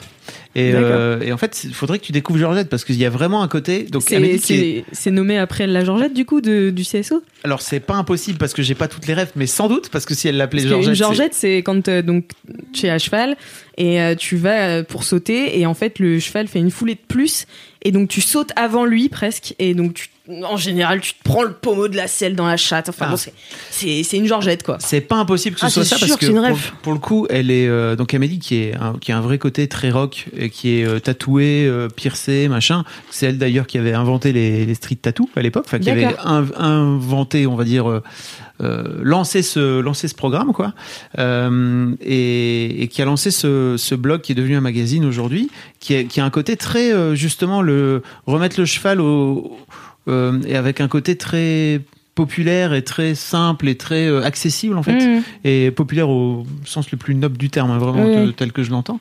Euh, et avec de l'humour et avec euh, un peu de- un peu de détente et justement pas du tout saclonchant quoi tu vois plutôt euh, euh, où tu, tu, tu te fais chier à aller Ouais, le samedi matin avec tes bottes, avec et, tes bottes sous et la tes trucs pluie plein de crado là machin Oui, parce qu'en fait, il y a vraiment deux catégories de personnes qui, font, enfin, qui sont dans le milieu du cheval. T'as ceux qui possèdent les chevaux et t'as ceux qui les montent. Hmm. Ceux qui les montent, euh, c'est pas forcément des. euh, Enfin. c'est des gens, c'est des gens un peu rustres quoi. Moi, j'ai toujours eu ce, ce c'est truc marrant, avec euh, l'équitation. Bah, j'ai toujours eu des profs assez durs, assez. Euh, c'est, enfin voilà, c'est un milieu un peu dur. Et d'ailleurs, Mm. c'est, enfin franchement, c'est, c'est- je me souviens d'une fois où j'étais vraiment tombée. euh, C'était de ma faute, mais le cheval s'était cabré et du coup, il allait tomber sur moi. J'ai dû sauter, il m'est retombé Oh dessus. Wow. Je me suis fait défoncer par mon prof, mais il m'a même pas demandé comment ça allait. Et en fait, c'est des traumas comme ça qui me sont restés. Et notamment quand euh, j'ai repris donc l'équitation à Rouen, euh, je suis tombée plusieurs fois du même cheval. Et en fait, j'ai eu une sorte de traumatisme où j'arrivais plus à m'asseoir. Enfin, j'avais un problème au, coccyx et tout. ouais c'est chaud. Et du coup, j'ai eu une sorte de traumatisme où j'ai commencé à avoir peur, alors que j'ai jamais eu Ah ouais. peur du cheval. Et en fait, en, bah, en ayant d'une là depuis le début d'année, et je, je me suis remise en selle, à proprement parler. Et, euh, Oh, dis donc Oh, elle est bonne celle des gars. Oh. et, et là, et là, en fait, euh, bah, sam- euh, samedi, du coup, euh, non, c'était dimanche. Je montais samedi, mais je montais dimanche aussi.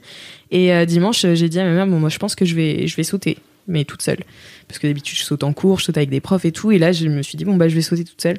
Je me Ah suis fait un parcours et tout, et euh, et je suis sortie. J'ai, enfin, j'avais peur en fait, et je me suis dit non, il faut pas que j'ai peur parce qu'elle va le sentir et elle va pas le faire. Et donc j'ai Ah, recommencé bien. à sauter et là j'ai regardé ma mère, j'ai fait bon bah je vais faire une euh, compète en décembre du coup Ah, je vais trop bien, trop stylé. du coup je vais non. m'inscrire ouais, à une compétition en décembre et euh, je vais reprendre des cours euh, genre un peu plus Trop bien, c'est trop stylé.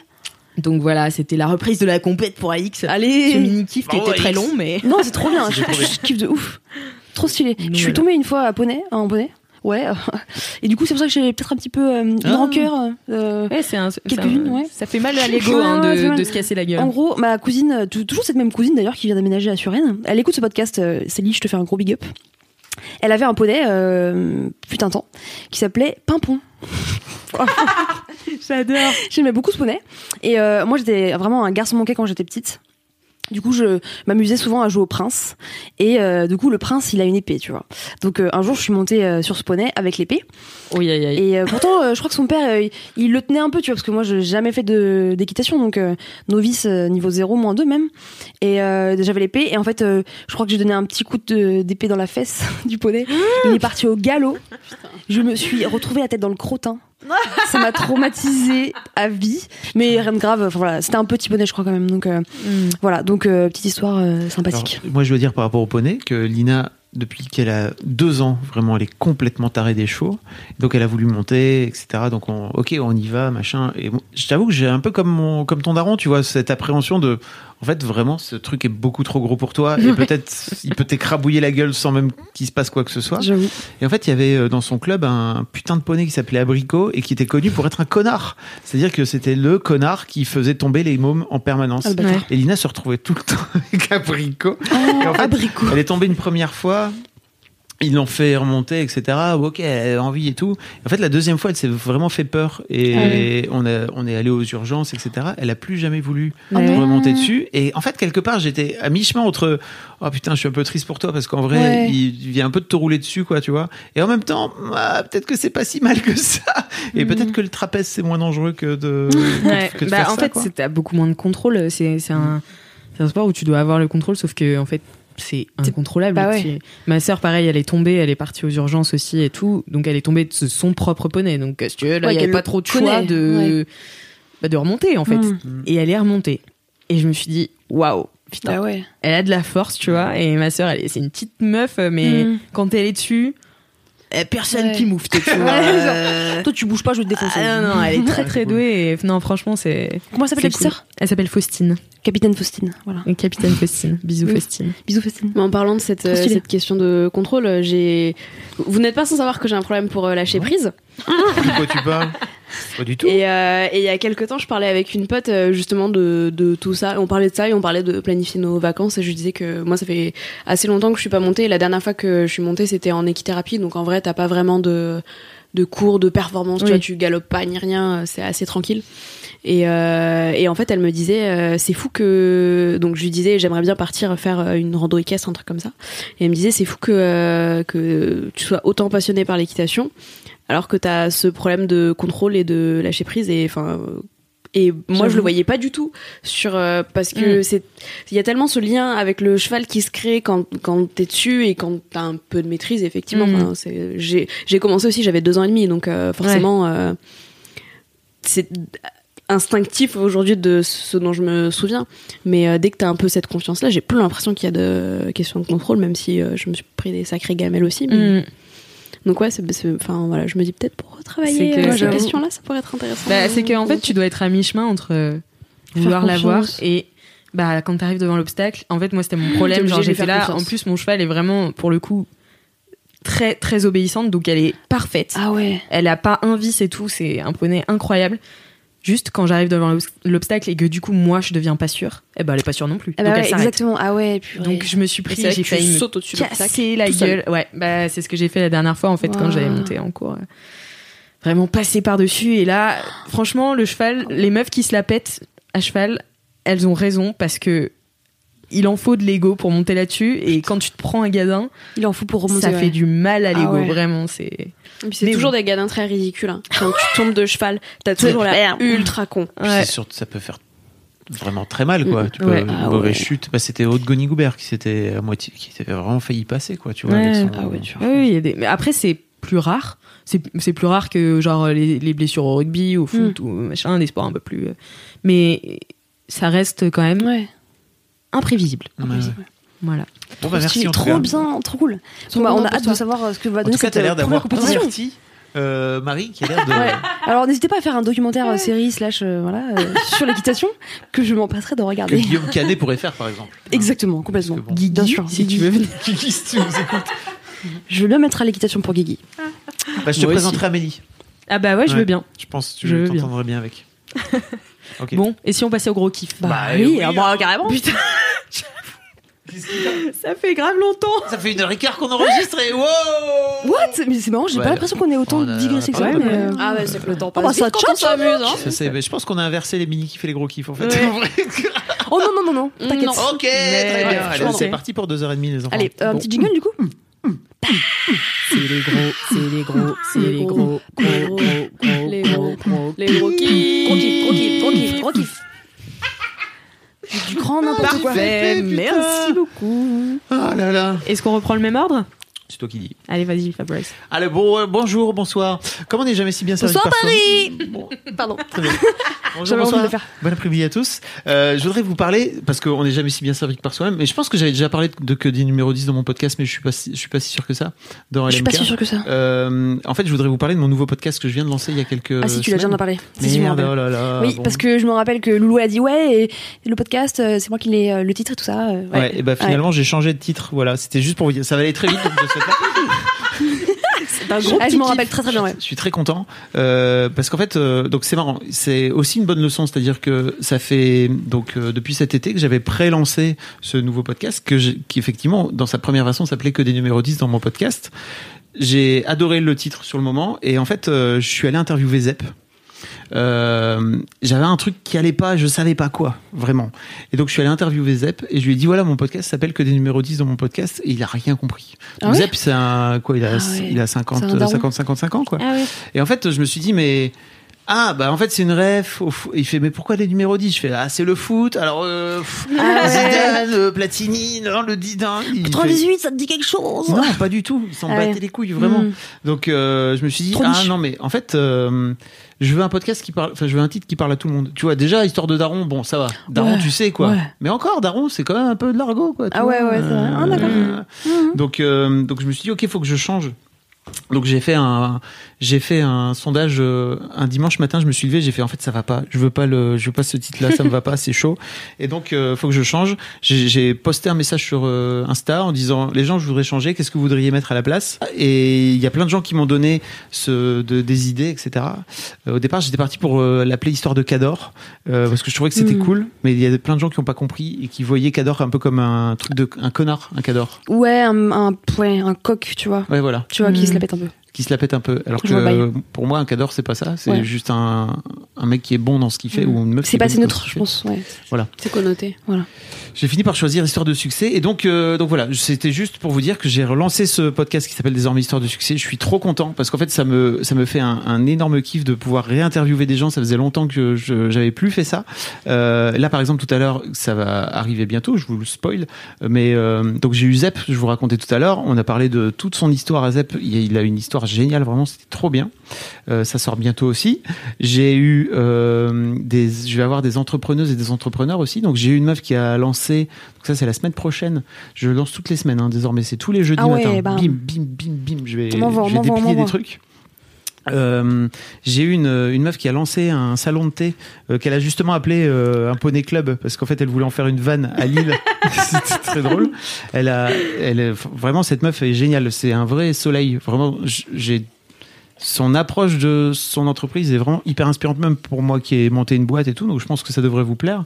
Et là tout à l'heure j'ai eu Maxence euh, qui est en fait Oui. Maxence Lapérousse et j'ai passé une heure avec lui qui m'a qui vraiment énorme kiff énorme kiff Euh, donc voilà j'ai passé un très très bon moment avec Maxence et je voulais vous en parler euh, je voulais vous reparler de ce truc mais en fait je me suis rendu compte que j'en avais j'avais déjà parlé de que des numéros 10 Oui. Euh, tristesse voilà donc J'ai j'ai une vraie question de millénial. Ouais.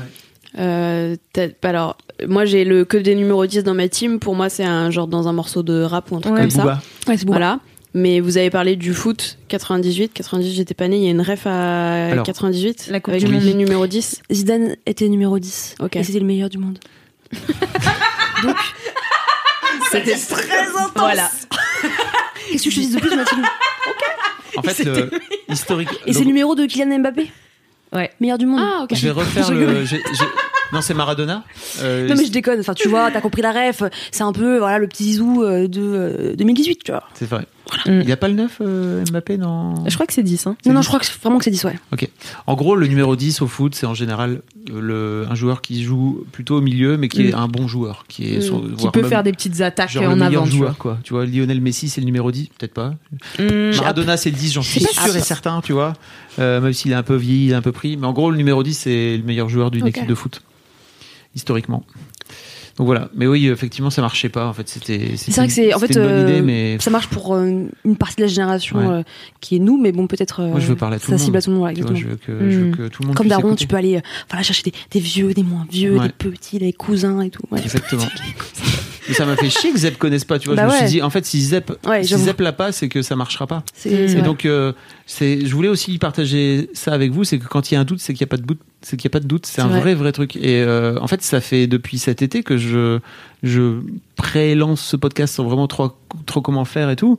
Et je savais pas ce qui bloquait, mais en fait, c'est juste que le nom me, me convenait pas au fond et je savais pas pourquoi. Et c'est Zep qui m'a dit pourquoi? Je fais ah merde, c'est ça qui Ouais. va pas. En Booba fait- plus le foot, c'est quand même tu as déjà un peu niche. Tout à fait. Donc voilà, euh, je vous, on mettra des liens ou pas? Oui, bah, bien, bien sûr, sympa. bien sûr. Bien sûr, Fabrice. J'ai des, Trop j'ai- bien. j'ai des gens trop bien. Vraiment, je suis trop content du, du casting que j'ai là pour l'instant. Je vais interviewer aussi Marina Rollman, ça va être super. Ah ouais, trop bien, trop stylé, Voilà, Ok. ça va être trop trop bien. trop bien, bravo. Mais t'as interviewé aussi euh, Fabien Olicard. J'ai interviewé aussi Fabien Licard. Et tu sais que. Non? T'as une anecdote? Mais oui, parce qu'en fait, Fabien Olicard, euh, j'ai passé une soirée avec lui euh, quand euh, j'avais 16 ans. Oh. Euh, Oula, ça commence mal. et non, pas du tout. Non, parce que bon, là, euh, c'est limite. euh, Non mais j'étais j'étais hôtesse en fait à une soirée que mon père organisait avec son entreprise et du coup en fait il y avait des bah, des jeunes talents à l'époque. Non c'était des c'était pas Hmm. connu quoi. Non, non. Et il y avait Ils euh, donc- des soirées en entreprise. Ouais, c'est justement, ça. Et ben c'était, et ben moi j'étais hôtesse. Et du coup, euh, bah une fois qu'on avait fini de d'être les hôtes de tout le monde, on a passé la soirée avec les humoristes. Donc il y avait Jarry, Ah ouais. Jarry qui était bien. là, il y avait Fabien Olicard et il y avait un chanteur qui s'appelait Sorel. Et euh, donc Qui voilà. n'a pas percé, apparemment. Euh, bah moins que Jarry et Fabien Mm. Olicard. Et c'est vrai que quand j'ai vu Fabien Olicard, je me suis dit, il va me Mm. reconnaître. Peu sûr. et effectivement, il ne m'a pas reconnu, mais on avait quand même passé toute la soirée Ah ouais. à rigoler et tout. Il y a Et 8 il ans. avait, ouais, c'était, Hein. c'était il y a 8 ans. Mm. Mais moi, je me souviens très bien de lui. Et il avait, euh, il avait euh, hypnotisé mon, mon pote qui ne croyait Ah pas à l'hypnose. Et euh, vraiment, il, enfin, il lui avait dit, euh, tu dors. Et mon pote était tombé, mais genre comme Ah une masse par terre. Il l'a rattrapé au dernier moment. attention, la fracture C'était crânienne. impressionnant. Il nous avait fait cacher des, euh, des, euh, des papiers avec un, un objet dessus. Moi, j'avais mis un arbre Ouais. et euh, je l'avais caché et euh, sur moi, tu vois. Et il l'avait deviné en regardant dans mes yeux. Et j'étais là, Non, trop il est bizarre. trop fort. Ah En fait, tu dois vraiment, tu, tu dois passer vraiment des très très bonnes soirées avec Fabien parce que Ouais. et surtout il a eu mille vies quoi. Ce qui est génial dans ce truc-là, c'est que justement il raconte qu'il s'est formé à l'hypnose parce qu'en fait, mais c'est un immense curieux. Mm. Et donc euh, il raconte que euh, un jour il a décidé de, s'intéresser à l'hypnose et donc il a passé une formation de d'hypnotiseur. quoi. Énorme, C'est énorme. sont drôles. Et il- le truc qui m'a tué vraiment, c'est que il est rentré à 18 ans quand, euh, pour, euh, dans une vente aux enchères pour acheter une voiture. Euh, il avait 10 000, euh, 10 000 balles en poche, 10 000 francs, 10 000 francs, je sais plus, 10 000, euh, 10 000, 10 000 euros peut-être. Non, je pense 10 000 francs. Quand il avait 18 Ouais, ans, 10 000, ouais, je pense euh, a- il, a, il a 36, donc c'était il y a 18 piges, c'était tout juste quoi. tu Ouais. vois. Ah oui, En gros, bon, il avait de quoi s'acheter une voiture et il est sorti de là avec un fonds de commerce d'un resto. et donc en fait, il a décidé de monter un resto savoyard non. euh, à La Rochelle où il vivait. Il dit, C'est chelou, hein, vraiment. Et il t'explique dans, donc il raconte dans l'interview, je vous tease, hein, mais C'est ouf. il raconte dans l'interview pourquoi ils ont monté un resto savoyard à La Rochelle, qui est quand même complètement con. Quoi. À La Mm. Rochelle, tu montes pas un resto savoyard, c'est un fruit de mer, quoi. Tu vois, c'est la, c'est la mer. Mm. Et ben non, pas du tout. Lui, il a pensé tout son truc. Et vraiment, c'est tellement malin. Ils ont fait ça pendant deux ans, deux ans et demi avec un pote. C'est ouf. Surtout que c'est drôle. Tu vas à une vente aux enchères pour acheter une voiture, tu repars propriétaire d'un fonds de commerce. C'est Voilà. Ouais, Et- beau programme du samedi, hein. ouais, ouais. Ambitieux quand même, hein. Moi, j'ai regardé clair. Netflix. Ben perso, voilà, ouais, voilà. Et c'est clair parce que quand- et en plus quand tu lui quand tu lui en parles, c'était c'est hyper bien pensé. Vraiment, il a pensé que ok en fait le resto, ça peut me faire mon appart en fait parce qu'au-dessus il y avait un Ah local donc en fait je pourrais Mmh. vivre dedans, ça ça m'empêche de ça me permet de pouvoir économiser un loyer etc. Il avait Il a tout pensé à long réfléchi, terme. quoi. Ouais. Hyper Trop malin. bien. Ce mec est hyper malin vraiment. Trop stylé. Voilà. Bah, allez tous écouter euh, Ouais, ça son podcast avec, euh, avec Fabrice. du coup. Bah oui, hein, c'était vachement bien. J'ai adoré euh, interview Fabien effectivement. Fabien et Fabien. Fabien et Fabrice. Bien joué, bien joué. Ça va partir en licenciement. I rigole, of course. I rigole. Elle est bilingue. I am bilingual. Bon voilà, vous l'avez, j'ai j'ai fait Trop bien. vite. Très bien. Merci beaucoup, Fabrice. Super. Merci, Fabrice. À toi, Mathilde. C'est quoi Mathilde. ton gros kiff? Alors mon gros kiff, euh, c'était un kiff euh, euh, un petit peu. euh, c'est quoi, c'est quoi le mot que je t'ai dit? Parce que j'ai mis 3000 ans à Développement trouver. personnel. Développement personnel Non, c'était pas attends. développement personnel, mais c'était genre C'est inspirationnel ou un truc comme ça. C'est sur les perspectives avenir- d'avenir. Oh my god. Euh, et euh, et c'est un gros kiff euh, qui réunit euh, plein de trucs en fait. Euh, euh, J'y j'y ai pensé en. Enfin, j'ai plein de changements dans ma vie récemment et dans la vie des gens autour de moi aussi. Euh, et, euh, et je me suis rendu compte que j'avais des perspectives d'avenir. Genre, euh, j'ai changé de, de boulot. Du coup, euh, en vrai, euh, moi, ma vocation première, ça a toujours été d'être euh, prof, que ce soit en collège, euh, au lycée ou à la fac. Ça m'intéresse toujours, mais j'étais ouverte aux opportunités. Mademoiselle, s'en a été une. Et là, bah, c'est à nouveau le cas. Ça tombe au bon moment, de la bonne manière. Et, euh, et en fait, euh, je commence euh, aussi à euh, rentrer dans un milieu qui est très différent du mien parce que c'est un milieu start-up. Euh, euh, c'est Acas, c'est une boîte internationale, donc on bosse avec des gens partout dans le monde qui font des. You speak English? Bah, je suis en train d'apprendre. Hein. J'ai pas trop le choix. C'est un peu compliqué, mais, j'apprends. Donc bref, il y a plein de, de, de portes qui s'ouvrent en fait de, de en fait, de sortir de mon milieu de base, ça me permet de me dire, ok, je peux aller dans les autres milieux euh, sociaux ou quoi. J'en ai même parlé avec ma mère en lui disant, ouais, nous on était un peu des prolos, et elle m'a dit, mais on n'était pas du tout des prolos en fait. C'est juste parce que, euh, en, vrai, euh, j'étais d'une famille qui était plutôt aisée. Juste mes parents, quand ils se sont séparés, ils se sont déchirés pendant des années et ils sont toujours encore en cours d'instance de justice. Donc les frais d'avocat et tout ça, bah au bout d'un moment, tu vis C'est roche. beaucoup moins que euh, que s'il n'y avait pas eu. Euh, donc euh, tout ça, ça m'a fait réfléchir là-dessus. Et en plus, j'ai une, une relation de type de couple avec ma meuf depuis bientôt un an. Euh, où on a emménagé assez vite ensemble et où on a envie de faire des projets aussi et bah avec nos changements de taf avec euh, des voyages qu'on a pu faire on s'est dit ouais peut-être que on pourrait euh, aller vivre ici euh, on pourrait faire ça euh, plus tard euh, ensemble enfin voilà bref on a plein de plein de projets plein de réflexions on a même déjà parlé de peut-être un jour avoir des enfants je vous le dis pas maintenant mais Oh my god. Bon, pour l'instant c'est Ça s'engage. compliqué hein. Ne faites jamais ça. Non, mais je, c'est- c'est- c'est- disons que avant c'était euh, un non absolu de mon côté et maintenant je suis là, on en parle plus tard. J'avoue. Mais euh, voilà. C'est comme ça que j'ai commencé, hein, franchement. Bah oui, non, mais j'imagine. Moi avant c'était non, et puis un jour. Regarde-le regarde où maintenant, le suis. pauvre. Un jour, elle m'a dit, elle m'a dit, est-ce que, est-ce que quand la PMA elle va passer pour fêter ça, on pourra en faire une? Et je lui ai dit, bah non, No way. non, c'est pas une bonne idée. Oui, Ça parce que pas. c'est là, c'est passé. Bah, non, c'est passé là. Euh, ouais, là c'est en première lecture, c'est quoi? C'est Assemblée, Sénat, Assemblée que ça fait. Oui. C'est passé à l'Assemblée, là ça va au Sénat. Ensuite, il faut que le Sénat le relise, oui. que ça repasse à l'Assemblée. T'as encore un peu Euh, de. ouais. T'as encore un peu de temps, euh, la- la- quand bien même ça passe. Non, mais c'est vrai des fois je me dis ça. Mais euh, quand bien même euh, ça passe, euh, genre tout est ok euh, partout. euh, la première PMA elle sera pas avant euh, deux ans quoi. Enfin un PMA euh, pour euh, couple de femmes, Hmm. ce sera pas euh, avant avant deux ans. Bref, euh, toujours est-il que je me suis dit euh, fou, euh, je peux avoir des projets et j'ai pas spécialement de grands rêves en fait. Enfin j'ai jamais vraiment eu de grands grands rêves. J'ai eu une vocation, j'ai toujours une vocation parce que j'ai envie un jour d'être prof dans ma vie. Euh, je ne lâche pas là-dessus, Mathilde a 60 ans. c'est ça, 60 ans, je vais me reconvertir. Euh, en même temps, c'est un peu l'âge moyen des professeurs d'université. Exactement. C'est vrai. Euh, mais voilà, j'étais un peu euh, surprise de tout ça et en y réfléchissant. Et ça va, tout ça va avoir un lien. Euh, j'ai eu en plus un message aujourd'hui euh, en interne de ma boîte des RH ou je sais pas trop quoi, qui rappelait que c'était la journée mondiale de la santé mentale. Aujourd'hui, donc jour où on enregistre, on est le 10 octobre. Et en fait, je me suis rendu compte que avant, j'avais pas de perspective d'avenir parce que je n'envisageais pas l'avenir. Et en fait, c'est un truc euh, dont j'ai beaucoup voulu parler sur Mad et dont j'ai jamais parlé parce que je trouvais pas d'angle précis. Et en vrai, je vais pas tout euh, déballer là d'un coup parce que euh, parce que c'est toujours pas un angle qui me convient. Mais je me suis dit que ça pouvait être un bon moyen d'en parler. Euh, où moi, par le passé, j'ai fait pendant longtemps des tentatives de suicide répétées. Et en fait, je j'envisageais pas le futur. Pour moi, il y en avait pas et j'en voulais pas.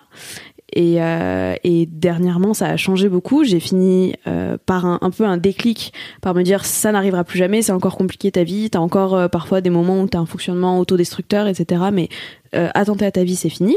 Ça a déjà été un gros gap. Ensuite, j'ai appris à un peu plus être heureuse, ce qui est un autre gap vachement cool.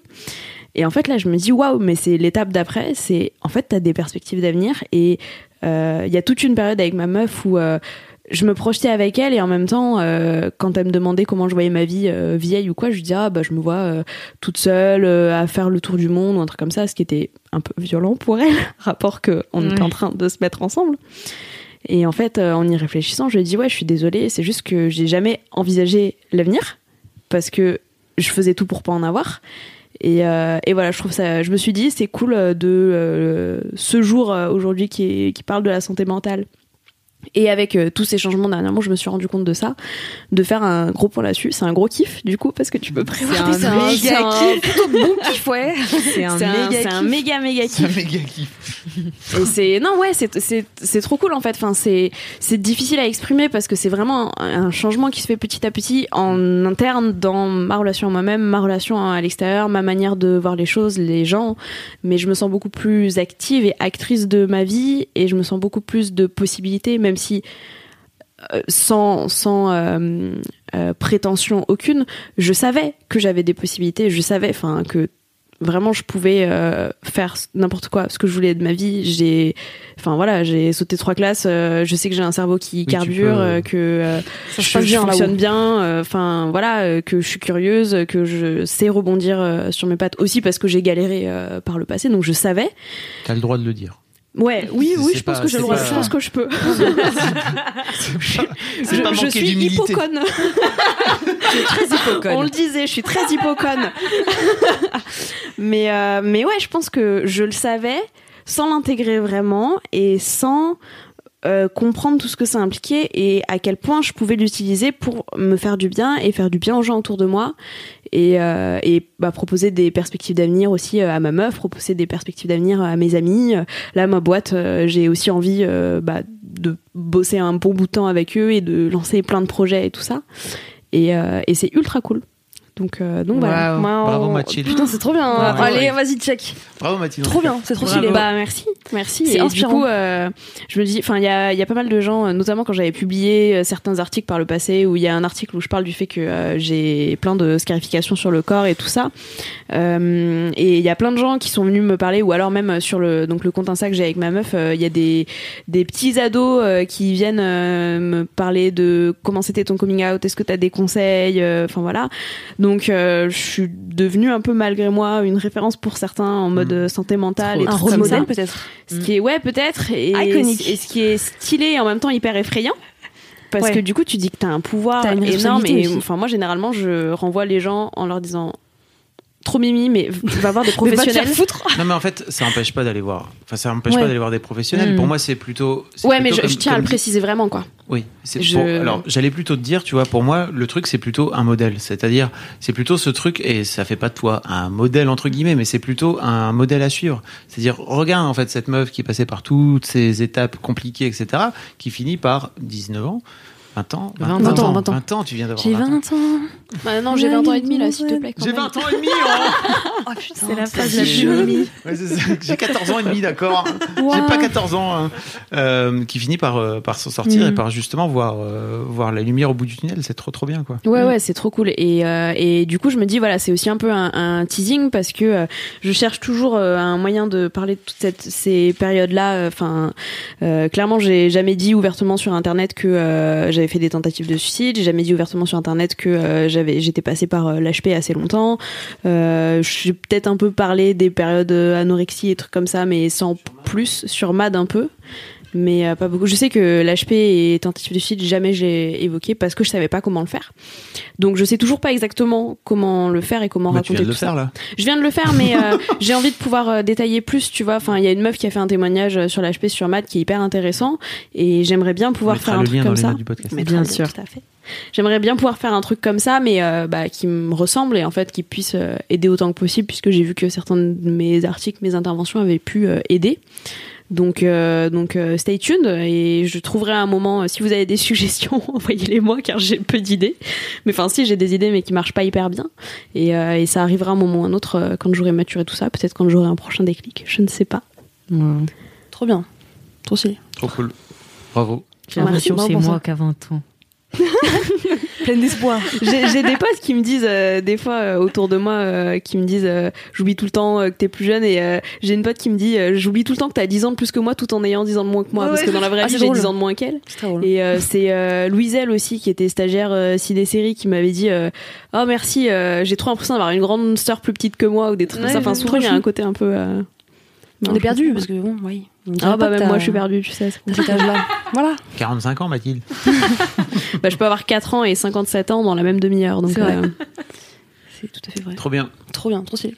Marie, c'est à toi alors Oui, très bien. Bah, je pense que c'est une plutôt bonne transition parce que moi, c'est moi, c'est un gros kiff qui, euh, qui envisage aussi pas mal de possibilités sur euh, bah, les perspectives. Euh, je vais vous parler de. C'est très conceptuel cette Ouais, émission. ouais, ouais, ouais. Moi, je vais vous parler d'opportunisme. Oui, je sais, c'est bizarre. en fait, euh, Mais t'en avais déjà parlé, non, dans non, en fait, j'en ai juste, j'ai commencé Ouais. à, à semer quelques À petits, voilà, à saupoudrer. Mhm. Euh, en fait, je trouve que le terme opportunisme, il est, bah, c'est trop triste parce que, en fait, il y a, Dévoyé, c'est ça que tu veux dire? Il est quoi? Il est dévoyé. Ouais, exactement. En fait, euh, il n'y a pas de sens positif pour dire que tu es opportuniste, alors qu'en fait, c'est trop bien d'être opportuniste parce que tu juste et là au bon moment, tu fais les bons moves pour justement saisir les opportunités. Et je trouve que c'est dommage que ce soit en fait euh, rattaché à une image ben, de quelqu'un qui est pas éthique, euh, pas moral, euh, qui est une raclure de manière générale. Alors qu'en fait Ça, l'opportunisme. c'est un peu notre vision judéo-chrétienne euh, du monde. hein, Attends, attends, j'ai la définition. Ah ouais. Parce que c'est ce que je, me suis, disais. je suis assez d'accord avec toi, c'est em- empreint de beaucoup de culpabilité, Ouais. euh, souvent judéo-chrétienne, quoi. Mm. Eh ben, alors, l'opportunisme est une conduite qui consiste à tirer le meilleur parti des circonstances, parfois en le faisant à l'encontre des principes moraux. What the fuck? Ah ouais. Quel principe moraux, du coup? Bah, ouais, en fait, ça veut c'est tout rien oui. dire, mais le truc, c'est que du coup, tu pars du principe que ben, les, les opportunités que tu vas saisir, potentiellement, euh, ben oui, euh, de manière euh, proactive, en fait, ça va être à l'encontre de potentiellement la moralité ou potentiellement l'éthique. Et je trouve ça dommage parce qu'en fait euh, euh, je suis plutôt une opportuniste active parce qu'en fait euh, j'agis pour qu'il y a des choses qui se passent dans ma vie. Mais en fait il faut aussi savoir les saisir et il faut pas avoir peur de se dire ok là c'est mon moment il faut que je le prenne que je le saisisse et que j'en fasse une possibilité pour faire plein de choses.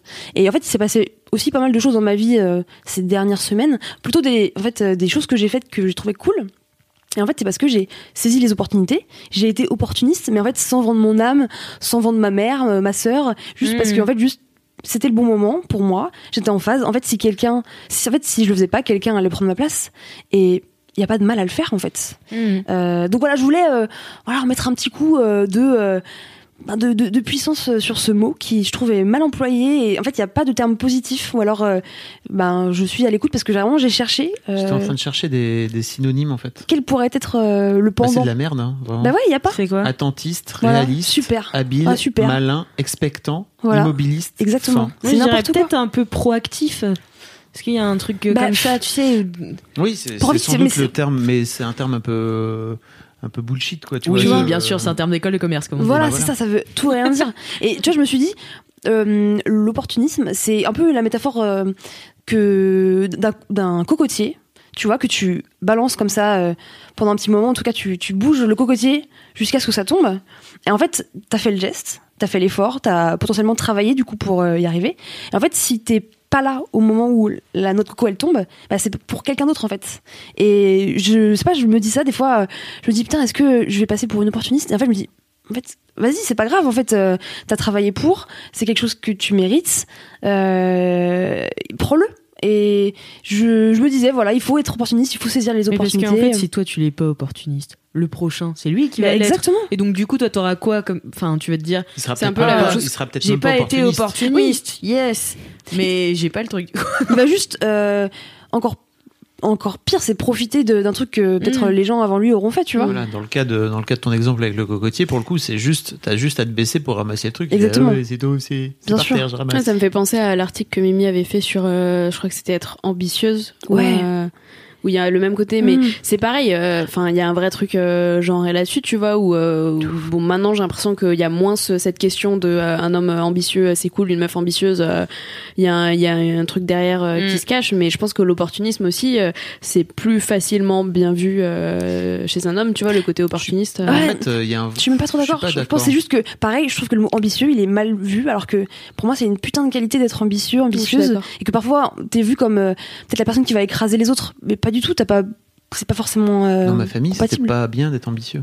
Ah ouais. C'est-à-dire qu'il y a vraiment ce truc de les personnes ambitieuses, c'est pas culturellement, ça marche pas quoi. Tu vois, il y Peut-être a un truc de gauche, alors je sais pas. C'est sans doute, un- c'est sans doute Ah, un truc sûrement, de oui, gauche. c'est vrai. ouais, c'est sans doute un truc de gauche. C'est un truc aussi. Bah, moi, je viens d'une famille très modeste euh, où euh, mes grands-parents de, de prol euh, dans, d'ouvriers dans, dans le textile, si tu veux, où il y a un truc, c'est pas bien, quoi. Tu vois, c'est mon grand-père était communiste hardcore, quoi. Tu Mm. vois, donc euh, pour lui, il- c'est- ça, ça marche. Enfin, tu vois, c'est des trucs. Bon, j'ai toujours entendu mon père râler contre. euh, ses patrons, ses boss, etc. Mm. Quoi, tu vois. Et c'est vrai qu'il y a ce truc euh, pas, c'est pas bien d'être ambitieux. Quoi. Et j'ai mis moi beaucoup de temps à. C'est Pénélope euh, Bagieux une fois qui m'avait dit que euh, l'ambition c'était comme un muscle et qu'en fait ça se travaillait. C'est-à-dire que tout comme la première fois que tu vas faire des pompes, tu vas galérer à faire une pompe Et euh, Ouais. si t'en fais deux, vraiment, t'es le roi du monde, tu vois.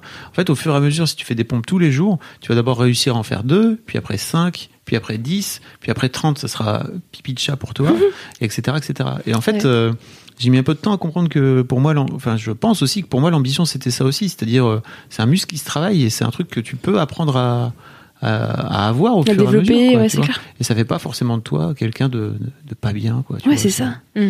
Je trouve que quand tu, quand tu parles d'opportunisme, tout de suite, t'es vraiment une mauvaise personne. Alors que, en fait, c'est juste, c'est déjà, la vie est quand même euh, pas très juste. Du coup, c'est juste qu'il faut se battre pour tout avoir et c'est pas mal de vouloir quelque chose, de travailler pour. Et puis parfois, en fait, t'as beau travailler, parfois c'est aussi une question de timing. Et Oui, c'est ça. En fait, Mais c'est que parfois, euh, enfin pour moi aussi être opportuniste, c'est savoir bah voir la noix de coco qui est en dessous du cocotier et dire bah bah Je la je la prends. Elle est là, de toute façon personne va la prendre, donc je vais la prendre en fait. Enfin et c'est pas grave, c'est pas parce que c'est un mec euh, qui a secoué le truc et qui est parti du coup. il a que- laissé, bah, Walou.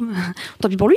Une chose est sûre, c'est que vous, et notamment dans le milieu du boulot, c'est que vous perdez rien à demander, quoi. Au pire, vous ça. avez un nom. Oui, c'est ça, exactement. Exactement, Et je suis de un- cette philosophie-là. Il y, a un- il y a un vrai truc. euh, Mais surtout, en fait, enfin, Oui, sur, si t'as envie, Pa- Pareil, pareil dans le couple, quoi. Tu Bien vois, pareil sûr, dans ton exactement. couple de, en fait, euh, si t'as envie d'un truc, hésite pas à demander. Au pire, tu vas prendre un râteau et Exactement. en fait, Mm. euh, c'est pas grave. euh, mais tu te seras exprimé en plus. Voilà. Communication. Et puis si ça remet en, en jeu ton couple, voire même si ça remet en jeu ta place dans la boîte, Mm, mm. bah, peut-être qu'en fait c'est pas un endroit où il faut être. Ouais. Et peut-être que ça veut dire qu'il faut qu'il faut bouger. Enfin en tout cas, je sais pas, moi je le perçois comme ça. Ouais. Quoi. Est-ce qu'il vaut mieux rester à un endroit où finalement t'as pas la possibilité de, de, de t'épanouir? Oui, puis le, Moi, c'est- le step d'après pour moi, c'est, euh, euh, enfin, faut pas hésiter à demander, il faut pas hésiter bah ouais. aussi à, à négocier en fait, à pas juste euh, prendre un nom et être là, euh, ah bon bah, ok, dommage. Et enfin, en tout cas, quand tu te sens euh, les épaules de dire, euh, en fait, je veux ça. Ouais. euh, et éventuellement faire un consensus, enfin peu importe la situation. Pour moi, ça compte un peu aussi comme de l'opportunisme, tu vois, où tu Ouais, travailles à créer ton opportunité, et même si de base c'est pas exactement ce que tu voulais, tu travailles à te créer Mhm. une autre opportunité euh, qui est négociée.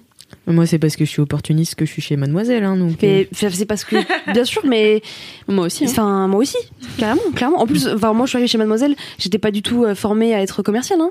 Et, enfin, je pourrais pu très bien me dire, bah, euh, j'ai pas ma place, mais en fait, euh, j'ai envie de le faire. Je vois pas pourquoi j'aurais pas les capacités. Bah, en fait, j'y vais, go. T'as Et- envoyé la plus belle candidature spontanée que euh, j'ai jamais reçue Oh, c'est gentil, c'est gentil, c'est gentil. En encore. C'est vrai. C'est oh. un vrai. Non, non, non, je te jure, c'est Ah un oui vrai truc. C'est. J'ai jamais reçu une candidature. Alors, en fait, euh, après, il y a des trucs fous du style Charlie, quoi. Tu vois. Ah oui, bah c'est- bien sûr. On c'est- est on n'est pas sur le même profil aussi. Oui, tu c'est ça. Mais euh, en fait, euh, d'un- truc euh, parce que t'étais dans le système, tu vois. Donc, euh, t'étais- en général, les gens, ils envoient pas euh, des candidatures comme tu l'as fait. T'as sûr. envoyé un carnet ou Ouais. enfin, bon, bref, t'as J'ai fait un carnet un euh, personnalisé, c'était sympa. Les gens, en général, quand ils sortent de leur boulot, enfin, quand ils sont déjà dans le milieu du boulot, ils envoient plutôt un CV, une lettre de Mm. motivation, et puis voilà, quoi. J'avais rien à perdre. Qu'est-ce que tu veux que je te dise? Voilà. Donc voilà, moi j'ai un message, c'est vraiment soyez opportuniste, n'ayez pas peur de demander, foncez. En fait, si c'est pas pour vous, ça va être pour quelqu'un d'autre, alors fait chier quoi.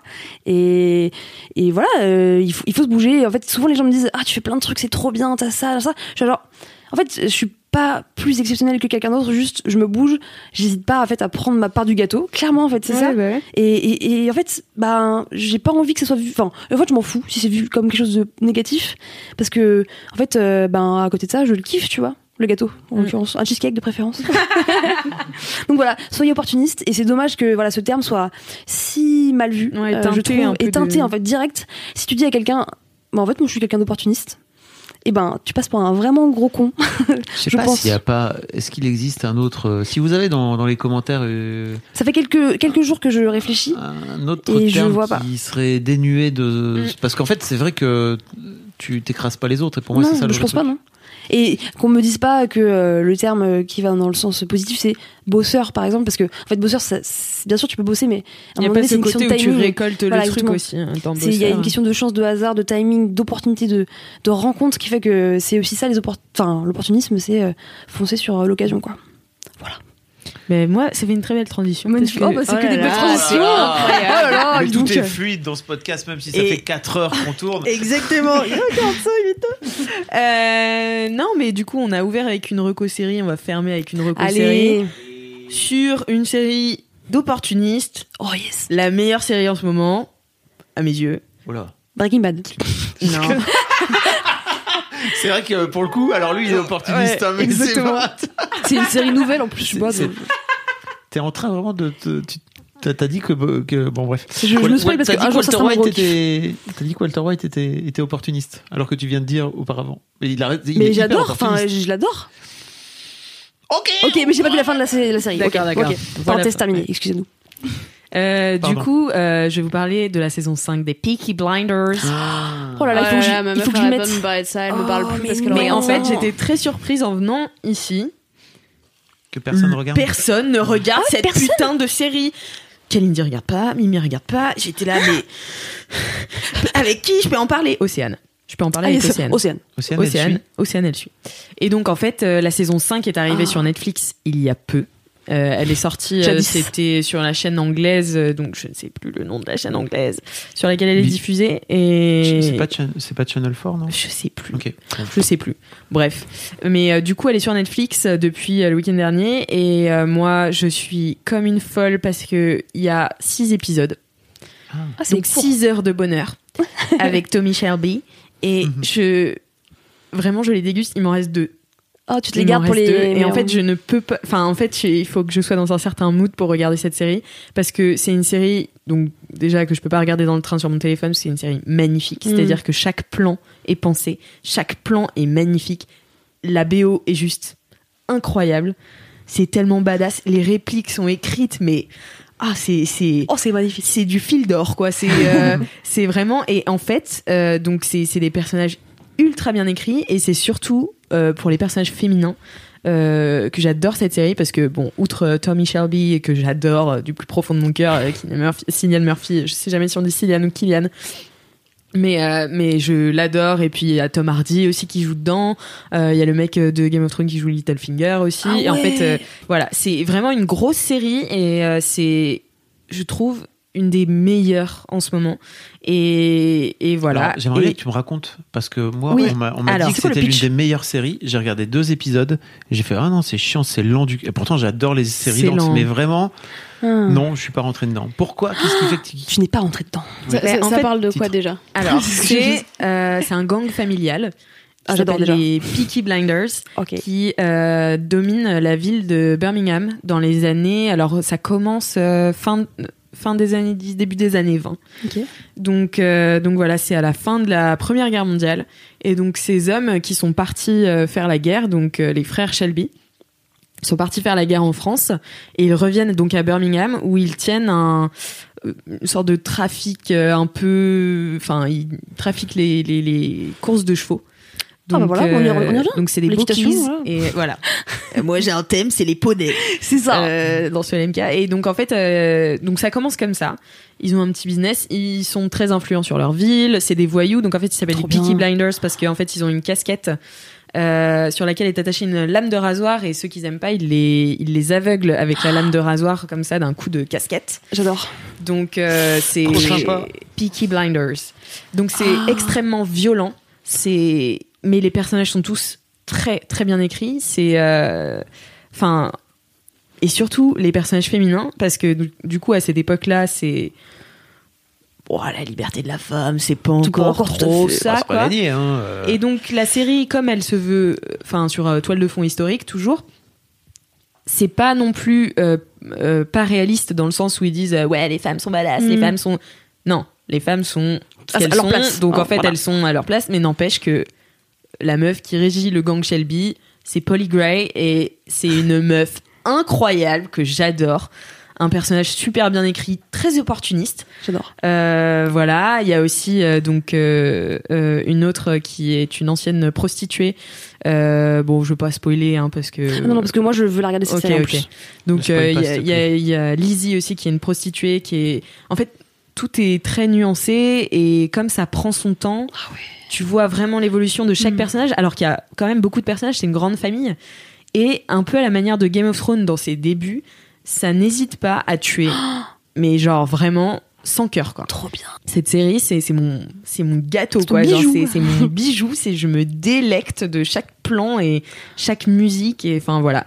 Donc euh, de quoi Ah oui, bah, je voulais aussi parler du coup des accents. J'en ai. Ah bah tu m'étonnes, bah oui. Donc, euh, les Peaky Fucking Blinders, ils parlent comme ça. Et donc ils ont Ah un ouais. accent euh, de Birmingham très euh, très très pop, très. Mm. euh, Enfin voilà, c'est des c'est des gypsies. euh, c'est- une famille gypsy, Oh, donc ils ont tout un. C'est une passion. Ouais, c'est ça. Ah, c'est ma passion. c'est tout un un truc un peu magie noire. Enfin pas magie noire, tu vois, mais magie gypsy. Ouais. Enfin c'est. Et c'est une vraie famille en fait, c'est inspiré d'une d'un vrai gang. euh, Oh là là. et, euh, et donc il y a plein d'accents parce qu'en fait à chaque euh, saison à peu près, Tommy Shelby se fait un nouvel ennemi parce qu'il étend son Mm. empire. Donc à la fin il, il traite plus du tout de chevaux. Enfin voilà il est voilà mais Pas de spoil. en gros il étend son empire c'est ça le Voilà. truc. en gros, ouais, ouais. Voilà. Et Bah, en comme fait, Walter White, hein, euh, ouais. euh, et donc euh, et en fait à chaque euh, donc à chaque saison un peu il a un nouveau un nouvel ennemi qui vient euh, de différentes parties du globe donc là euh, euh, La Corse. cette la Corse non non euh, Tony Soprano. il y a eu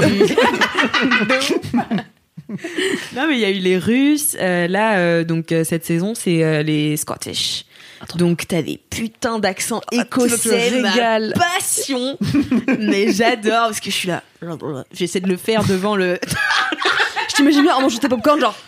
The crown, the crown is in danger. Ça, c'est indien par contre, non Non, c'est c'est écossais. Ils Non, disent, je- euh, pour dire the crown, ils disent the crown. The Crown. Ah The crown is in Ils roulent danger. les R, euh, les Écossais. Ok. Voilà. Et- Edinburgh. et- Edinburgh. Euh, C'est mieux. from Ga- comment il dit? From Glasgow. Comme ça. Eleven. Ah, bref, c'est. Ah, voilà, j'adore l'accent écossais.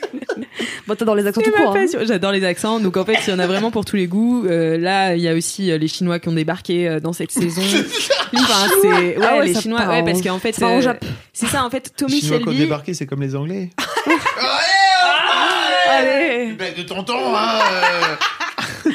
Non, mais en fait, ce que j'aime bien, c'est que Tommy Shelby, il a euh, donc c'est la tête de la famille et en fait, il a euh, pas de principe, Ah yes, c'est trop bien. peu, enfin peu de principe, mais il en a des euh, des traits, enfin Il a- voilà, il défend un peu la veuve et l'orphelin, mais c'est quand Ah. même un gros voyou, tu ouais, vois. ouais, ok, je vois. C'est quand ça l'arrange. Voilà, c'est un peu quand ça l'arrange et euh, ouais, j'adore ce personnage très torturé, Mhm. très. euh, Enfin voilà, c'est une série passionnante et franchement, je suis déçue que pas assez de personnes la regardent dans cette entreprise. Mm. J'ai pas assez de personnes avec qui en parler Ah parce ouais. que vraiment c'est euh, c'est c'est un truc de dingue. Mais je vais m'y mettre. Moi, c'est. euh, mon mec m'a dit il faut absolument que tu, la, que tu la regardes parce que la saison 5 est sortie. Du coup, on va repartir de zéro et on va tout regarder. Je fais ok. Et donc, du coup, euh, je te rejoindrai bientôt pour en discuter d'ici les six prochains mois. Hein, parce Déjà, que, il faut que tu termines. Breaking Bad. Voilà, avant. parce que du coup, j'ai pas terminé encore Breaking Bad. T'en es où à Breaking Bad? Dernière saison, troisième épisode. Mais Ah ouais, c'est trop long Breaking Bad. Non. Ouais. Attends, parle bien de Breaking Bad mais attends, mais il y a 16 épisodes Ah oui, là pour la c'est- fucking long dernière dans ce saison. sens-là, mais c'est. Ah oui, c'est- non, par contre, c'est génial. série- Je suis d'accord, c'est génial. Ouais, la série Ce sera un jour mon gros kiff, j'imagine. Mais Ah, moi, moi Mais- c'est une des seules séries que euh, à Oh, putain. la fin je détestais tous les personnages. C'est-à-dire que Ah, normalement oui. les séries tu commences à les aimer de plus en plus. T'as pas vu Succession aussi? Non, j'ai pas vu Succession. Et là vraiment, je à la fin, je ne pouvais plus les voir, je ne pouvais plus en encadrer Je comprends. un seul. Je comprends, ouais. Mais moi, je les ai jamais encadrés, je crois. Ils me saoulent. Mais bon, je le regarde quand même parce que c'est intéressant, mais ils me saoulent. Leur relation là, euh, Jessie et Walter White, ça me, ça me saoule. Bah, On en petit dans un prochain épisode. toxique, hein. Oh putain, ils sont relous. Vite fait. Mais euh, ouais, du coup, euh, non, mais trop bien, euh, Peaky Blinders. Donc euh, voilà, je vous conseille cette série cette, déjà. euh, Enfin, c'est un conseil un peu facile, hein, parce que vraiment cette, Ouais, tu prends pas de cette risque. tu série, tout le monde la connaît et elle est Mais très, très non, bien. Mais... non, je suis pas d'accord. Je Si, pense si, pas que non, tout le mais monde la si, connaisse. si, si, si. mais en tout cas, la saison 5 est à la hauteur de mes espérances. C'est ce que j'allais te demander. Tu Ouais. es contente de cette saison? Ouais, ouais, c'est pas une, c'est, c'est pas une série qui s'essouffle. Enfin, moi, j'ai pas Mm. ce sentiment-là. Je pense que c'est une série beaucoup moins accessible que ce que tu penses. C'est-à-dire que c'est moins ouais. accessible Mm. que Breaking Bad. C'est Ouais, peut-être. Breaking Bad, même si euh, ça démarre tout de suite par euh, la saison 1, elle démarre tout de suite sur les chapeaux de roue en fait. Peaky Blinders, j'ai vraiment regardé deux trois épisodes, j'ai fait c'est long, ça commence quand en Ouais. fait, c'est trop chiant. Ah ouais. Putain, parce que moi, je me suis un peu dit ça pour Breaking Bad. hein. Bah, Breaking Bad, la première saison, elle est un peu longue certes, mais il y a Ouais. quand même des trucs Ouais. qui te prennent euh, Hmm. la baignoire. Ouais, ouais, bon. Ouais, ouais, ouais, ouais, ouais. Ça va, Écoutez, mais. écoutez, voilà, c'est tout. Anyway. Ça va. Bon, eh bien, si on en a fini des Voilà. recos séries, Ben, Eh ben, dis voilà, donc, je ça veut dire que c'est la fin de cet épisode Oh, de deux heures. Mais non, Ah, moins de je- deux heures, regarde, 1h50. Une heure Ah, 55. 55. Ah bah faut Enfin, vite quand même. clôturer alors. Il faut vite que. Alors, euh, si vous avez aimé notre podcast, euh, mettez pas- 5 étoiles sur Apple Podcast. podcast C'est 5 étoiles sur Apple Podcast et votre vie de bolos et votre dédicace et euh, tout l'amour que vous nous portez. Exactement. Et euh, merci d'avoir écouté ce Ah oui. LMK. Merci, Merci merci beaucoup, beaucoup. Merci à trop bien. Merci à vous d'avoir été Oh, là. Merci à toi. Alice. Merci d'être resté. Merci Alice. merci Mathieu, merci Imagine Fab. au milieu de l'épisode. Moi, je me casse. Salut. Au revoir. Bon, merci, merci tout le monde. Ouais, c'est Et bien. puis, euh, qu'est-ce que j'oublie Non, j'oublie Non, rien. très bien. Parlez-en autour de vous. Oui, Toujours. comme. Parlez, parlez de ce podcast, euh, du kiff et de la digression. Tout à fait. Toujours. Et puis, en attendant la prochaine fois. Non. En attendant la semaine prochaine. Ah ouais, bon. ah, bah, Enfin, Mais je- vous jouez un peu sur les mots quand même. Hein. Non. non, la, la dernière fois, j'avais dit petit 3. Oui. Ouais, et là, ça, là, ça n'allait pas. c'est. Touchez-vous bien le kiki, ça marchait pas. Jusqu'à la semaine prochaine. Touchez-vous bien le kiki Bravo tout le monde Bravo. C'est vrai Ouais. défendre. C'est gênant. Il va faire des concours Comme d'apnée. Vous avez vu ce coffre un petit peu? Bel organe.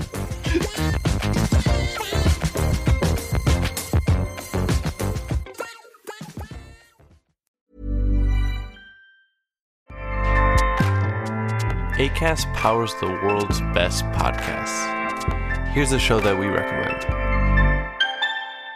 Hi, I'm Jesse Cruikshank. Jesse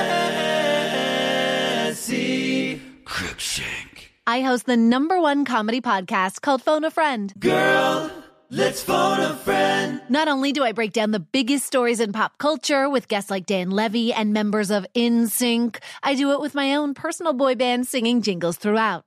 Because it's my show. It's your show, girl. New episodes of Phone a Friend Yeah. drop Thursdays wherever you get your podcasts. So work it, girl. Yeah, work it. Okay, that's enough. ACAST helps creators launch, grow, and monetize their podcasts everywhere. ACAST.com.